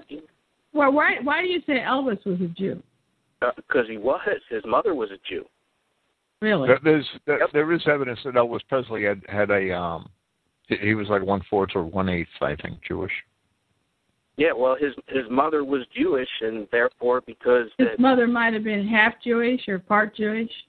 Right. Well, Right. I mean, But, if, if Yeah. you well, even well, have us the that makes swap it Jewish. Jews, I mean, if you take a drop of black paint and throw it in a five-gallon bucket of white paint, it's gray, right? Yeah, but I I don't really go with that one drop thing because uh you're going to find that people are um you know if if somebody is one fourth or something I mean one eighth especially one eighth or Well, even well, it's- more it's so a one corruption of sixteenth Jesus. uh you know uh I, I I wouldn't get excited about that we've got too many full full blooded Jews to deal well, well, with we do worrying about those it's people a corruption of their genetics, right? It, It's a corrupt that they have that th those corrupt genes that the Jews have carried around and have made them do the wicked things that they do for naturally, innately for thousands of years. Oh, you know, you've got so many people with no Jewish blood who also do wicked things, Bill. well, well, right. We and that, I mean, they do some real There- wicked things. So I, I just, Okay. you know, I, how that there's no doubt there's no doubt that can white people can do terrible things there is no doubt whatsoever but white people generally tend to do very good things and and most white people do good most of the time and most jews are are they act and and fill those roles that they always Well, fill from it- generation to generation yeah, they're they're Jews are certain or have a certain uh, tribal uh, identity and also uh, um, blood blood whatever what do you call that um, in, in their their ge- genetics and so on. Yeah, they do, and uh, that that makes that distinguishes them from us and from some from others. But um, I I'm just saying. Uh, I don't. I I wouldn't get hung up on Elvis. I mean, what what are we supposed to think about Elvis Presley now? Well, no, my my my point, Carolyn, is that you know you're talking about Jewish anonymity, and that is there are lots of Jews out there that people are not aware of because they are good at staying anonymous because they they change their name, they hide their identity. Well, true. That's true. That's Right. true. But I I wouldn't I wouldn't go after. Well, well, I'll tell you about Elvis Presley. Yeah, you know, he was used as a tool to help sexualize right. our culture. Yeah, he was used by by the Jews like all these. Well, well, he, he Are. enjoyed going along with it for the right. Oh, they all are, but a lot, Well- a great number of those musicians are Jews. Look, look at some of the um the notable rock and roll musicians. That they're all Yeah, Gene, the the Kiss group and and the Van Halen group. I can't think of their names, but a, a great number of those perverts were Jews. yeah, uh, True, but I Roth. think focusing on some of these things it takes us away from doing what we what would be much more effective to be doing. You know, people love to start talking about these kind of people and go on and on about it, and they're not taking care of. They're not thinking in terms of what they can do about the real problems. Now, what people could do is to make comments on a, all kinds of com- articles that we have comments or on on uh, blogs or places where comments are made. And there's a lot of places where they have all these Jews, uh, you know, who are, I think they get paid, a lot of them. Uh, Israel pays a bunch of people. I'm sure they get paid to just sit around and, and float around on the on the web and write comments in these places, very pro-Israel, pro-Jewish, and so on, and, and anti-Holocaust denial, and also all that stuff. So you know, we we need a much bigger army who is saying things that are um, that are uh, c- contradicting that. But they shouldn't just be getting on there and making uh, you know uh, talking and well, what would I say? Just just using insults and and uh, insulting words and so on. That that's not going to do it. Like this stupid Finkelstein guy. Um, or well, you, you don't have to be that bad, but uh, you know they should just just put down a decent comment showing uh, you know what the Jews are really doing or, or exposing something or whatever whatever the whatever the the comment board is going on. You know they should just add their voice there. Uh, we have a lot of people who maybe could do that if they uh, if they would put their mind to it and spend some time spend some of their time that way. That would be quality time. No, no comment on that. Nobody.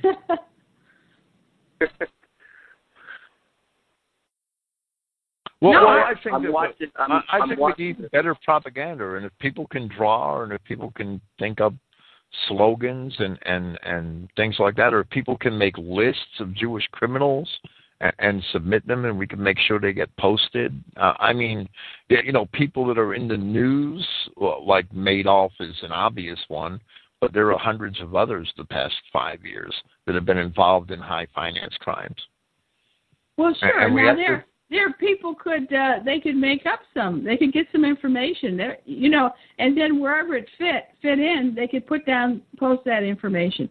Like if you were having a general uh, uh, comments about, uh, let's say, Jewish power, all somebody would have to do would be to add uh, some uh, a comment that listed a few of these guys, like uh, like uh, like you just said, and uh, and what they did you know, you wouldn't. It, you could have that already. You could put that down in a lot of places. I think there are people who do that because I see things like that,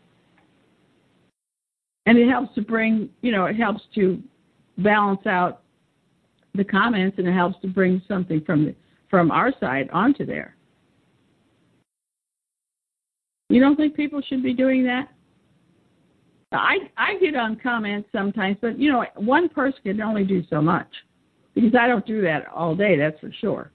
Um, but uh, you know, when I come across something, sometimes it's and it, it, it's something I know about. So so I'll get uh, I'll, I'll start making a few comments there. But uh, I think this is uh, this can be valuable on the internet because a lot of people read read comments. Oh yeah, Well, well, there's no doubt about that. Yeah, I I mean, a lot of people will read the comments without even reading the article. They like to hear, they like to see the back and forth, what people are saying to one another, and so on. So it, it is um yeah you know it's a big help and people have done it in the past and certain people have done it in the past and it would be a huge help for, that whenever people um go to mainstream media sites and see the news to leave comments and to leave a link to to um prothink.org christogenea.org to yeah, your, your site to, to one of our websites right and yeah, and to make it different too. to make it different every time. That that is a huge help, and I have actually gotten um, a lot of hits on my website when certain people do that, and, and Martin Forty One and James the Just are among them, and, and they've left links to to Christogenea.org all over. Um, not only right wing, you know, sites, but or conservative sites, but also mainstream media sites, and and that's a huge help. Um, once I, I remember for Adolf Hitler's birthday, Mike Prosink had had um, put a bunch of Craigslist links to my Mein Kampf site, and and I got two thousand visits in one day because of that, all from Craigslist. It, it was incredible, and, and that's you know it's not always going to happen that successfully, but uh, I mean links to mainstream media sites with with witty comments or interesting comments and a link to a website can go a long way. It really can. And and I remember when Mike did that. When Mike did that for my Mein Kampf site, my site traffic was permanently up about ten percent after that. It it went up. It it spiked that one day, but but it was permanently up ten percent, which at that time was only about twenty or thirty visits a day. But that that's twenty or thirty visits a day that I didn't have before he did that, and and that's that many more people who became aware of the site and and and um stuck around. So you don't know who who you win over when you do things like that. That's right. But but That's right. it is a big help. And I was, uh, shoot, what was I going to say? Um, that, uh, ah, I, I thought of something else and I forgot the other thing. Well, uh, I think that this is something that people can do, um, you know, who might not think that they they have any, they know anything else to do. This is something that they can do. And I, um, darn, I had a good I had a good thought, but I forgot it. Well, we, you know, we all have to be proactive to a degree. I mean, that's it's funny because the the biggest problem with Christianity, Carolyn, is that it it's never been truly been practiced, and it's Mhm. it's a very proactive way of life. Yeah. Well, you know, and and that's and that what I was going to say is not so important, but a lot of us, I think, get hung up on trying to convince our family. And of course, I guess if you're married, uh, you you really have to work on that because you're living with the person.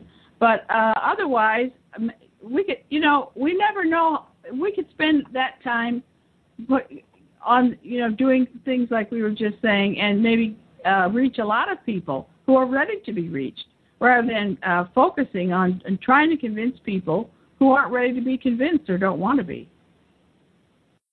Oh, absolutely. Well, I mean, our our people are glad to pay to be lied to. I mean, Mhm. that is what we're fighting against here. You know, yeah, I always find that strange too. How how uh, the the television uh, cable once you had to pay for cable and everybody starts paying now everybody nobody thinks anything of it. It's gotten quite expensive for some people because they want to have every kind of channel there is, and uh, you know all these things that we pay for. And all they do, they're just brain, they're just indoctrinating us. They should, we should be paid to allow them to do it. But no, they, they've got us, they've got everybody uh, convinced that all these things are great, uh, great, uh, con- wonderful uh, progress that we've made. We all get to watch TV, and we all get to, and you spend a lot of money to go to see one of these movies. Absolutely. Well, just think think about how much money you pay for a, a, a darn baseball or football ticket. That's nuts. Oh, someone was talking about sports.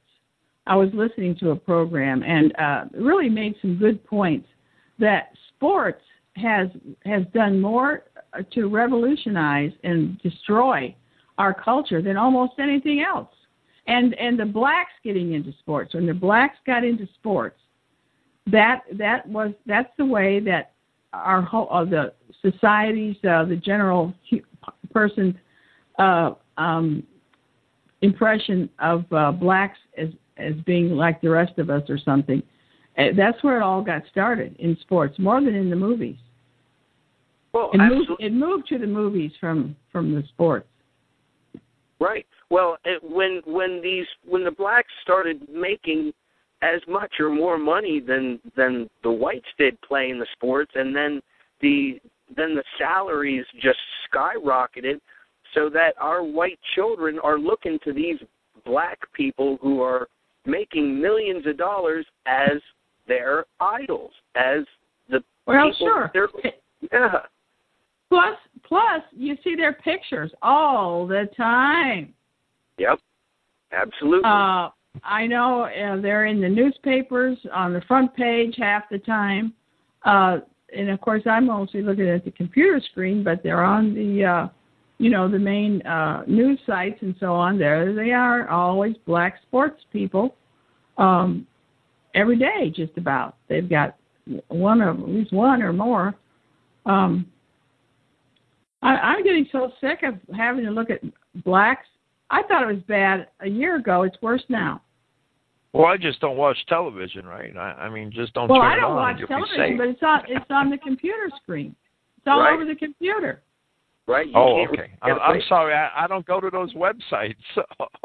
Well, I go to I go to Yahoo. That's about the one that I see because I have Yahoo email.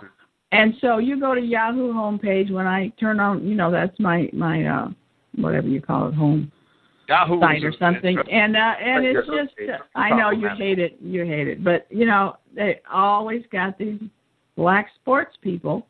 And if they're not a black sports person, it's some other. And they also like to show mixed mixed couples and mixed uh, groups and so on. It's just it's just all the time now, all the time.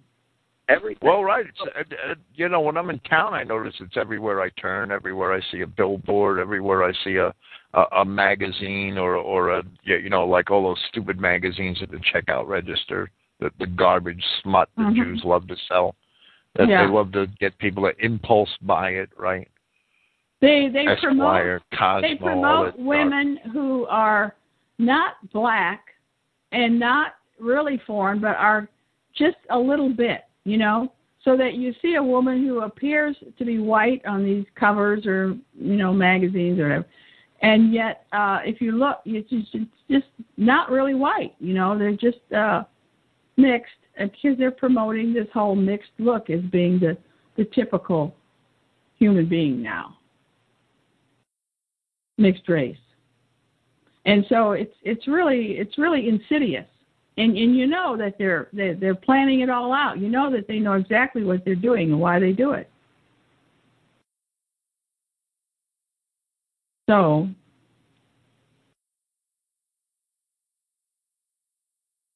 Well, well, we need better propaganda. We need people to um people people have to keep people get complacent. Even people in Christian identity get complacent, and and we just have to keep a proactive attitude when it comes to spreading our message and when it comes to propaganda. What we have to um, try to continually yeah. develop. I, I can't draw. I can't draw to save my life. I had to draw an arrow on a on a on a on a um, on an image once, and I I posted it to my forum and asked somebody to get it and draw an arrow on it because I couldn't do it. I tried. I'm I'm like totally retarded when it comes to drawing, and and I just can't do it. it it's something I never developed. Well, well, um, yeah, yeah, people that can draw. Yeah, you know, Skip Baker, that guy has a lot of potential, but I don't use any of his any of his drawings because, in essence, propaganda is supposed to be a simple and and a, a simple, clean message works best. And a picture is supposed to tell a thousand words. Well, Skip Baker tries to put a thousand words on a picture, and it doesn't work. It just doesn't work. It it gets sloppy and clumsy and, and hard to read and and um, what we need simple images and simple slogans and and the the ability to convey a, a good message in a brief period of time because people have no no absolutely no attention spans today. It, it's in, that that's a, another story, but we we do have to have a proactive attitude toward developing good propaganda and toward spreading our message to people outside of our own of our own circles. Well, to keep it simple, I think that the only message that is important in my mind is the message of Jewish power and how absolutely harmful it is and how we cannot put up with uh, with uh, Jews at all. Now you're saying you're talking you, now you're talking about a few drops. Uh, you know, then I I'm not, then I was saying well I wouldn't go that far because I that would you know kind of confuses the message in my mind. But um, but I think Jewish power and the harmfulness of it, and this, this is what we need to get across. We need to we need to get people to understand and to accept. Even if they understand it, they don't want to talk about it. We need to get it talked about. We need to. That's why I think everybody, everybody who cares, can do something by this comments thing, by you know leaving comments as we've been talking about in certain places uh, whenever they have the opportunity, or they might look for opportunities to do it. Because if people, you know, would say that's better than just arguing with the people you live around who aren't going to change your mind, might as well reach out because everything's on the internet, and uh, people, uh, you millions of people uh, are reading some of these things, or thousands of people in some cases. I, I don't wouldn't leave comments on like Associated Press stories or something where they've already got 2,000 and 5,000 comments. Who's going to read that stuff? But um, you know, on on smaller on smaller groups. But uh, there's some of them that have a lot of uh, readers every day, and you can reach a lot of people that way. So that's my that's my contribution for tonight. Well, well, yeah, that's that. That's. I, I mean, we've been aware of comments, and and that's something that we should always bring up to people, is that they should leave comments with links to at our websites on on mainstream programs. Yeah, you know, on on mainstream news stories. Mm-hmm. links to to sites that somebody might see, and and and yeah, you know, articles and and nationalist sites, nationalist articles, Christian identity sites, and and wake people up. Yep try to show them that there's another way to think. I mean, that's the most important thing. Yes, and I think it shows. I think one thing that's real important that it shows is that uh, there are people who are saying this and are not afraid to say it. There are people who are saying uh, Jews are a problem, and and they're not uh, they're not afraid to say it. And the well, I think people, a lot of people did wake up after after Oklahoma City and after 9/11, especially after 9/11. A lot of people woke up, and a lot of people are, are here tonight because of 9/11, because that that they saw something wrong with that story and started investigating. Mm-hmm. But we we still I don't think we're proactive enough in in leveraging that. I don't know. Well, uh, there's only so much individuals can do, and so that's why more individuals need to be uh, joining into it. I guess more individuals need to see themselves as important and and necessary and needed, and uh, do as much as they can do.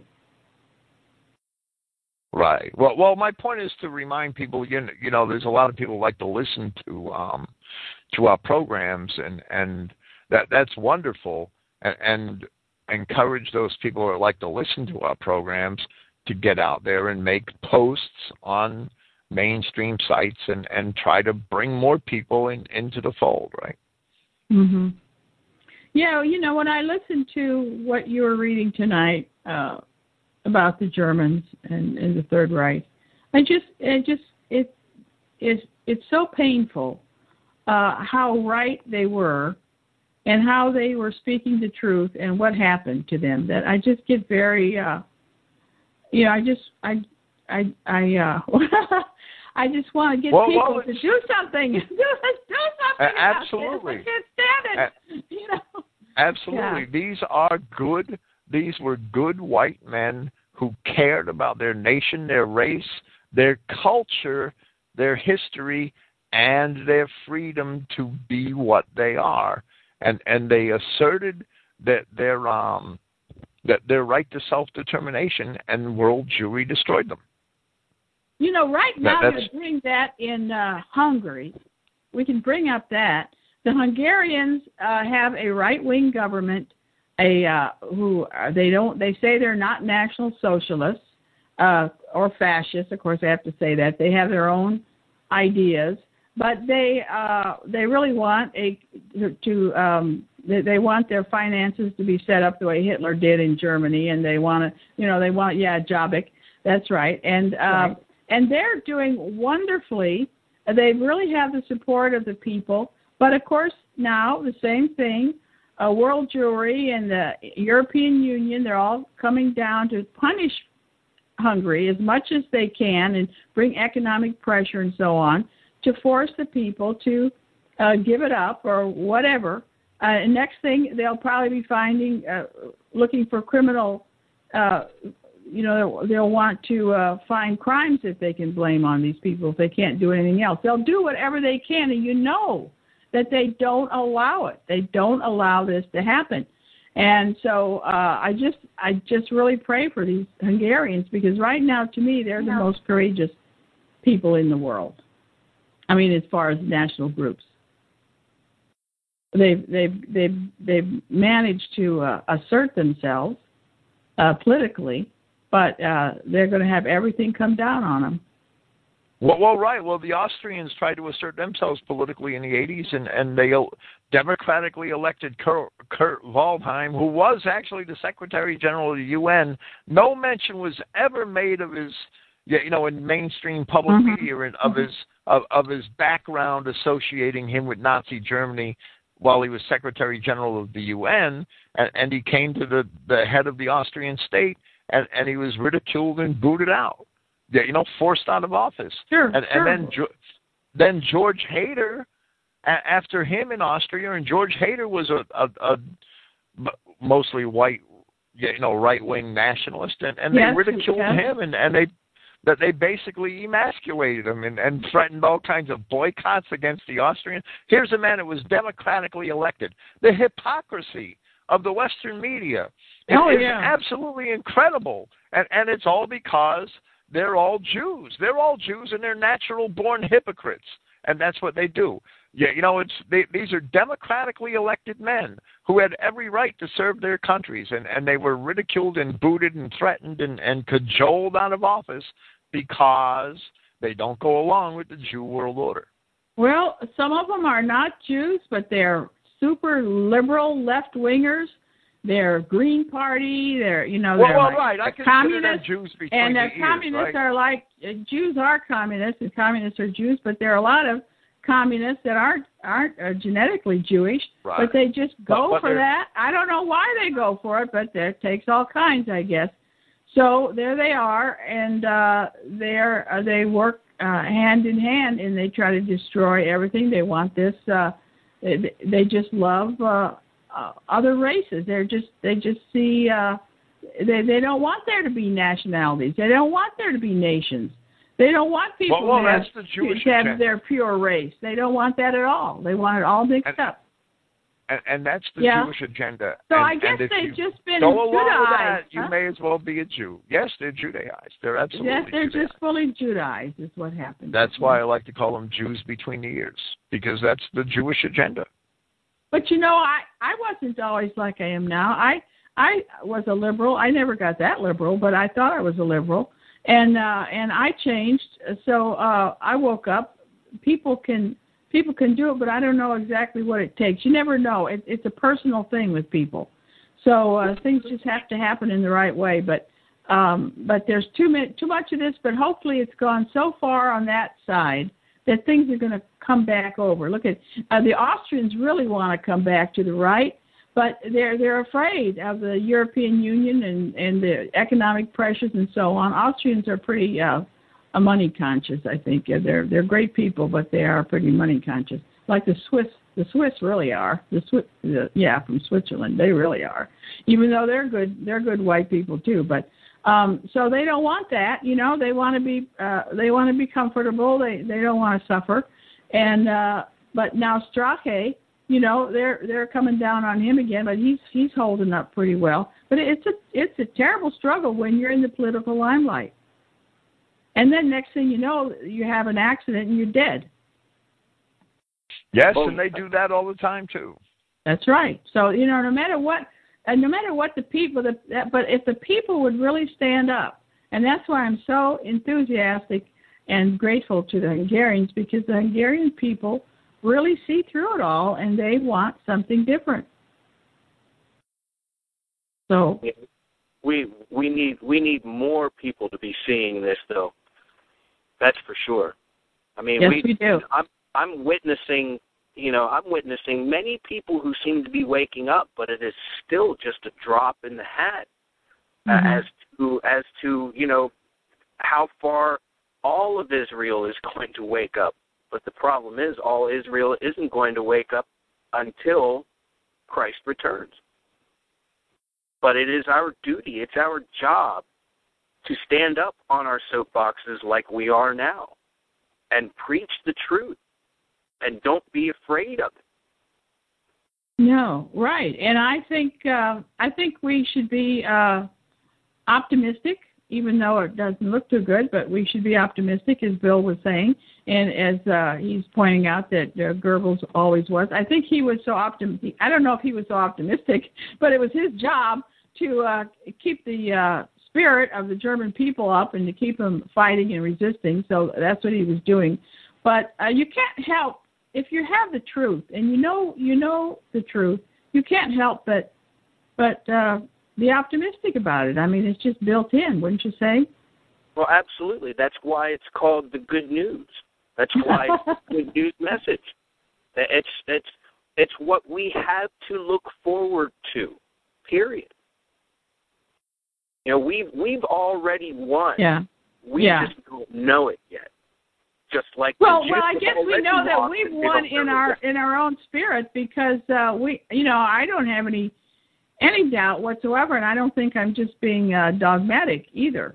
You know, I mean, I there, there's something you know when you found when you found the truth, and uh, and you can recognize all the liars. You recognize the lies they tell without any trouble whatsoever. So uh, that in itself is is a great overcoming. Absolutely, Carolyn. Absolutely. Well, and and that essentially means that Yahweh did open your eyes. He did open your ears, your eyes, your heart, and your mind. And that is that's basically what we have to, um, you know, we we have to keep that in mind. You know, that's why it's our Mhm. job to plant the seed of truth. We can't make it grow, only Yahweh can make it grow, and we can't determine if or when that's going to happen. Well, I think that's real good. Uh, that brings to my mind that you know we we can't we can't insist that people uh, agree with us or see what we see. We just can't, and no matter if there are people in your you know close to you, people that you talk to. That's why planting the seed, we can plant a lot of seeds out there on the internet. Truthfully. Uh, that might grow better than the ones that we're trying to uh, beat it into somebody's head who's who's who's in our household who just is, is getting more and more resistant the more you talk to them.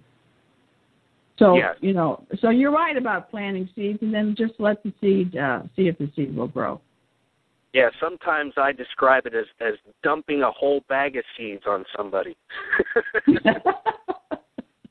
you know, maybe one of those seeds will take. Gives them more of a chance. well, okay. I thank you guys for letting me come on, and uh, I'm going to say good night now. I enjoyed this. All right, Okay, thanks. Carolyn, thanks for calling in. And Okay. We'll get it figured out sooner or later. Well, white Yeah. people will figure it out sooner or later. There's no doubt. I just like to help it along because, man, it's way overdue. It it just is. Uh, I know we're on God's time scale. We're on Yahweh's time clock. There's no way we're going to do it on our own. But but we never know what the vehicle for that is going to be, and, and that doesn't give us an excuse to sit and do nothing. What we have to witness to what we know and try to get it across to people. That's the way I look at it. Excellent. I agree with you. Oh. Thank you so much, Bill. Thank you. Bye bye. Okay, I will be here. I I will be here Friday with Hosea chapter six, and, and I will be here next week with um, classical records and the origins of the Scythians, Parthians, and related tribes. Thank you, Matt, and and thank you everybody, and thanks for listening. Praise Yahweh, and good night.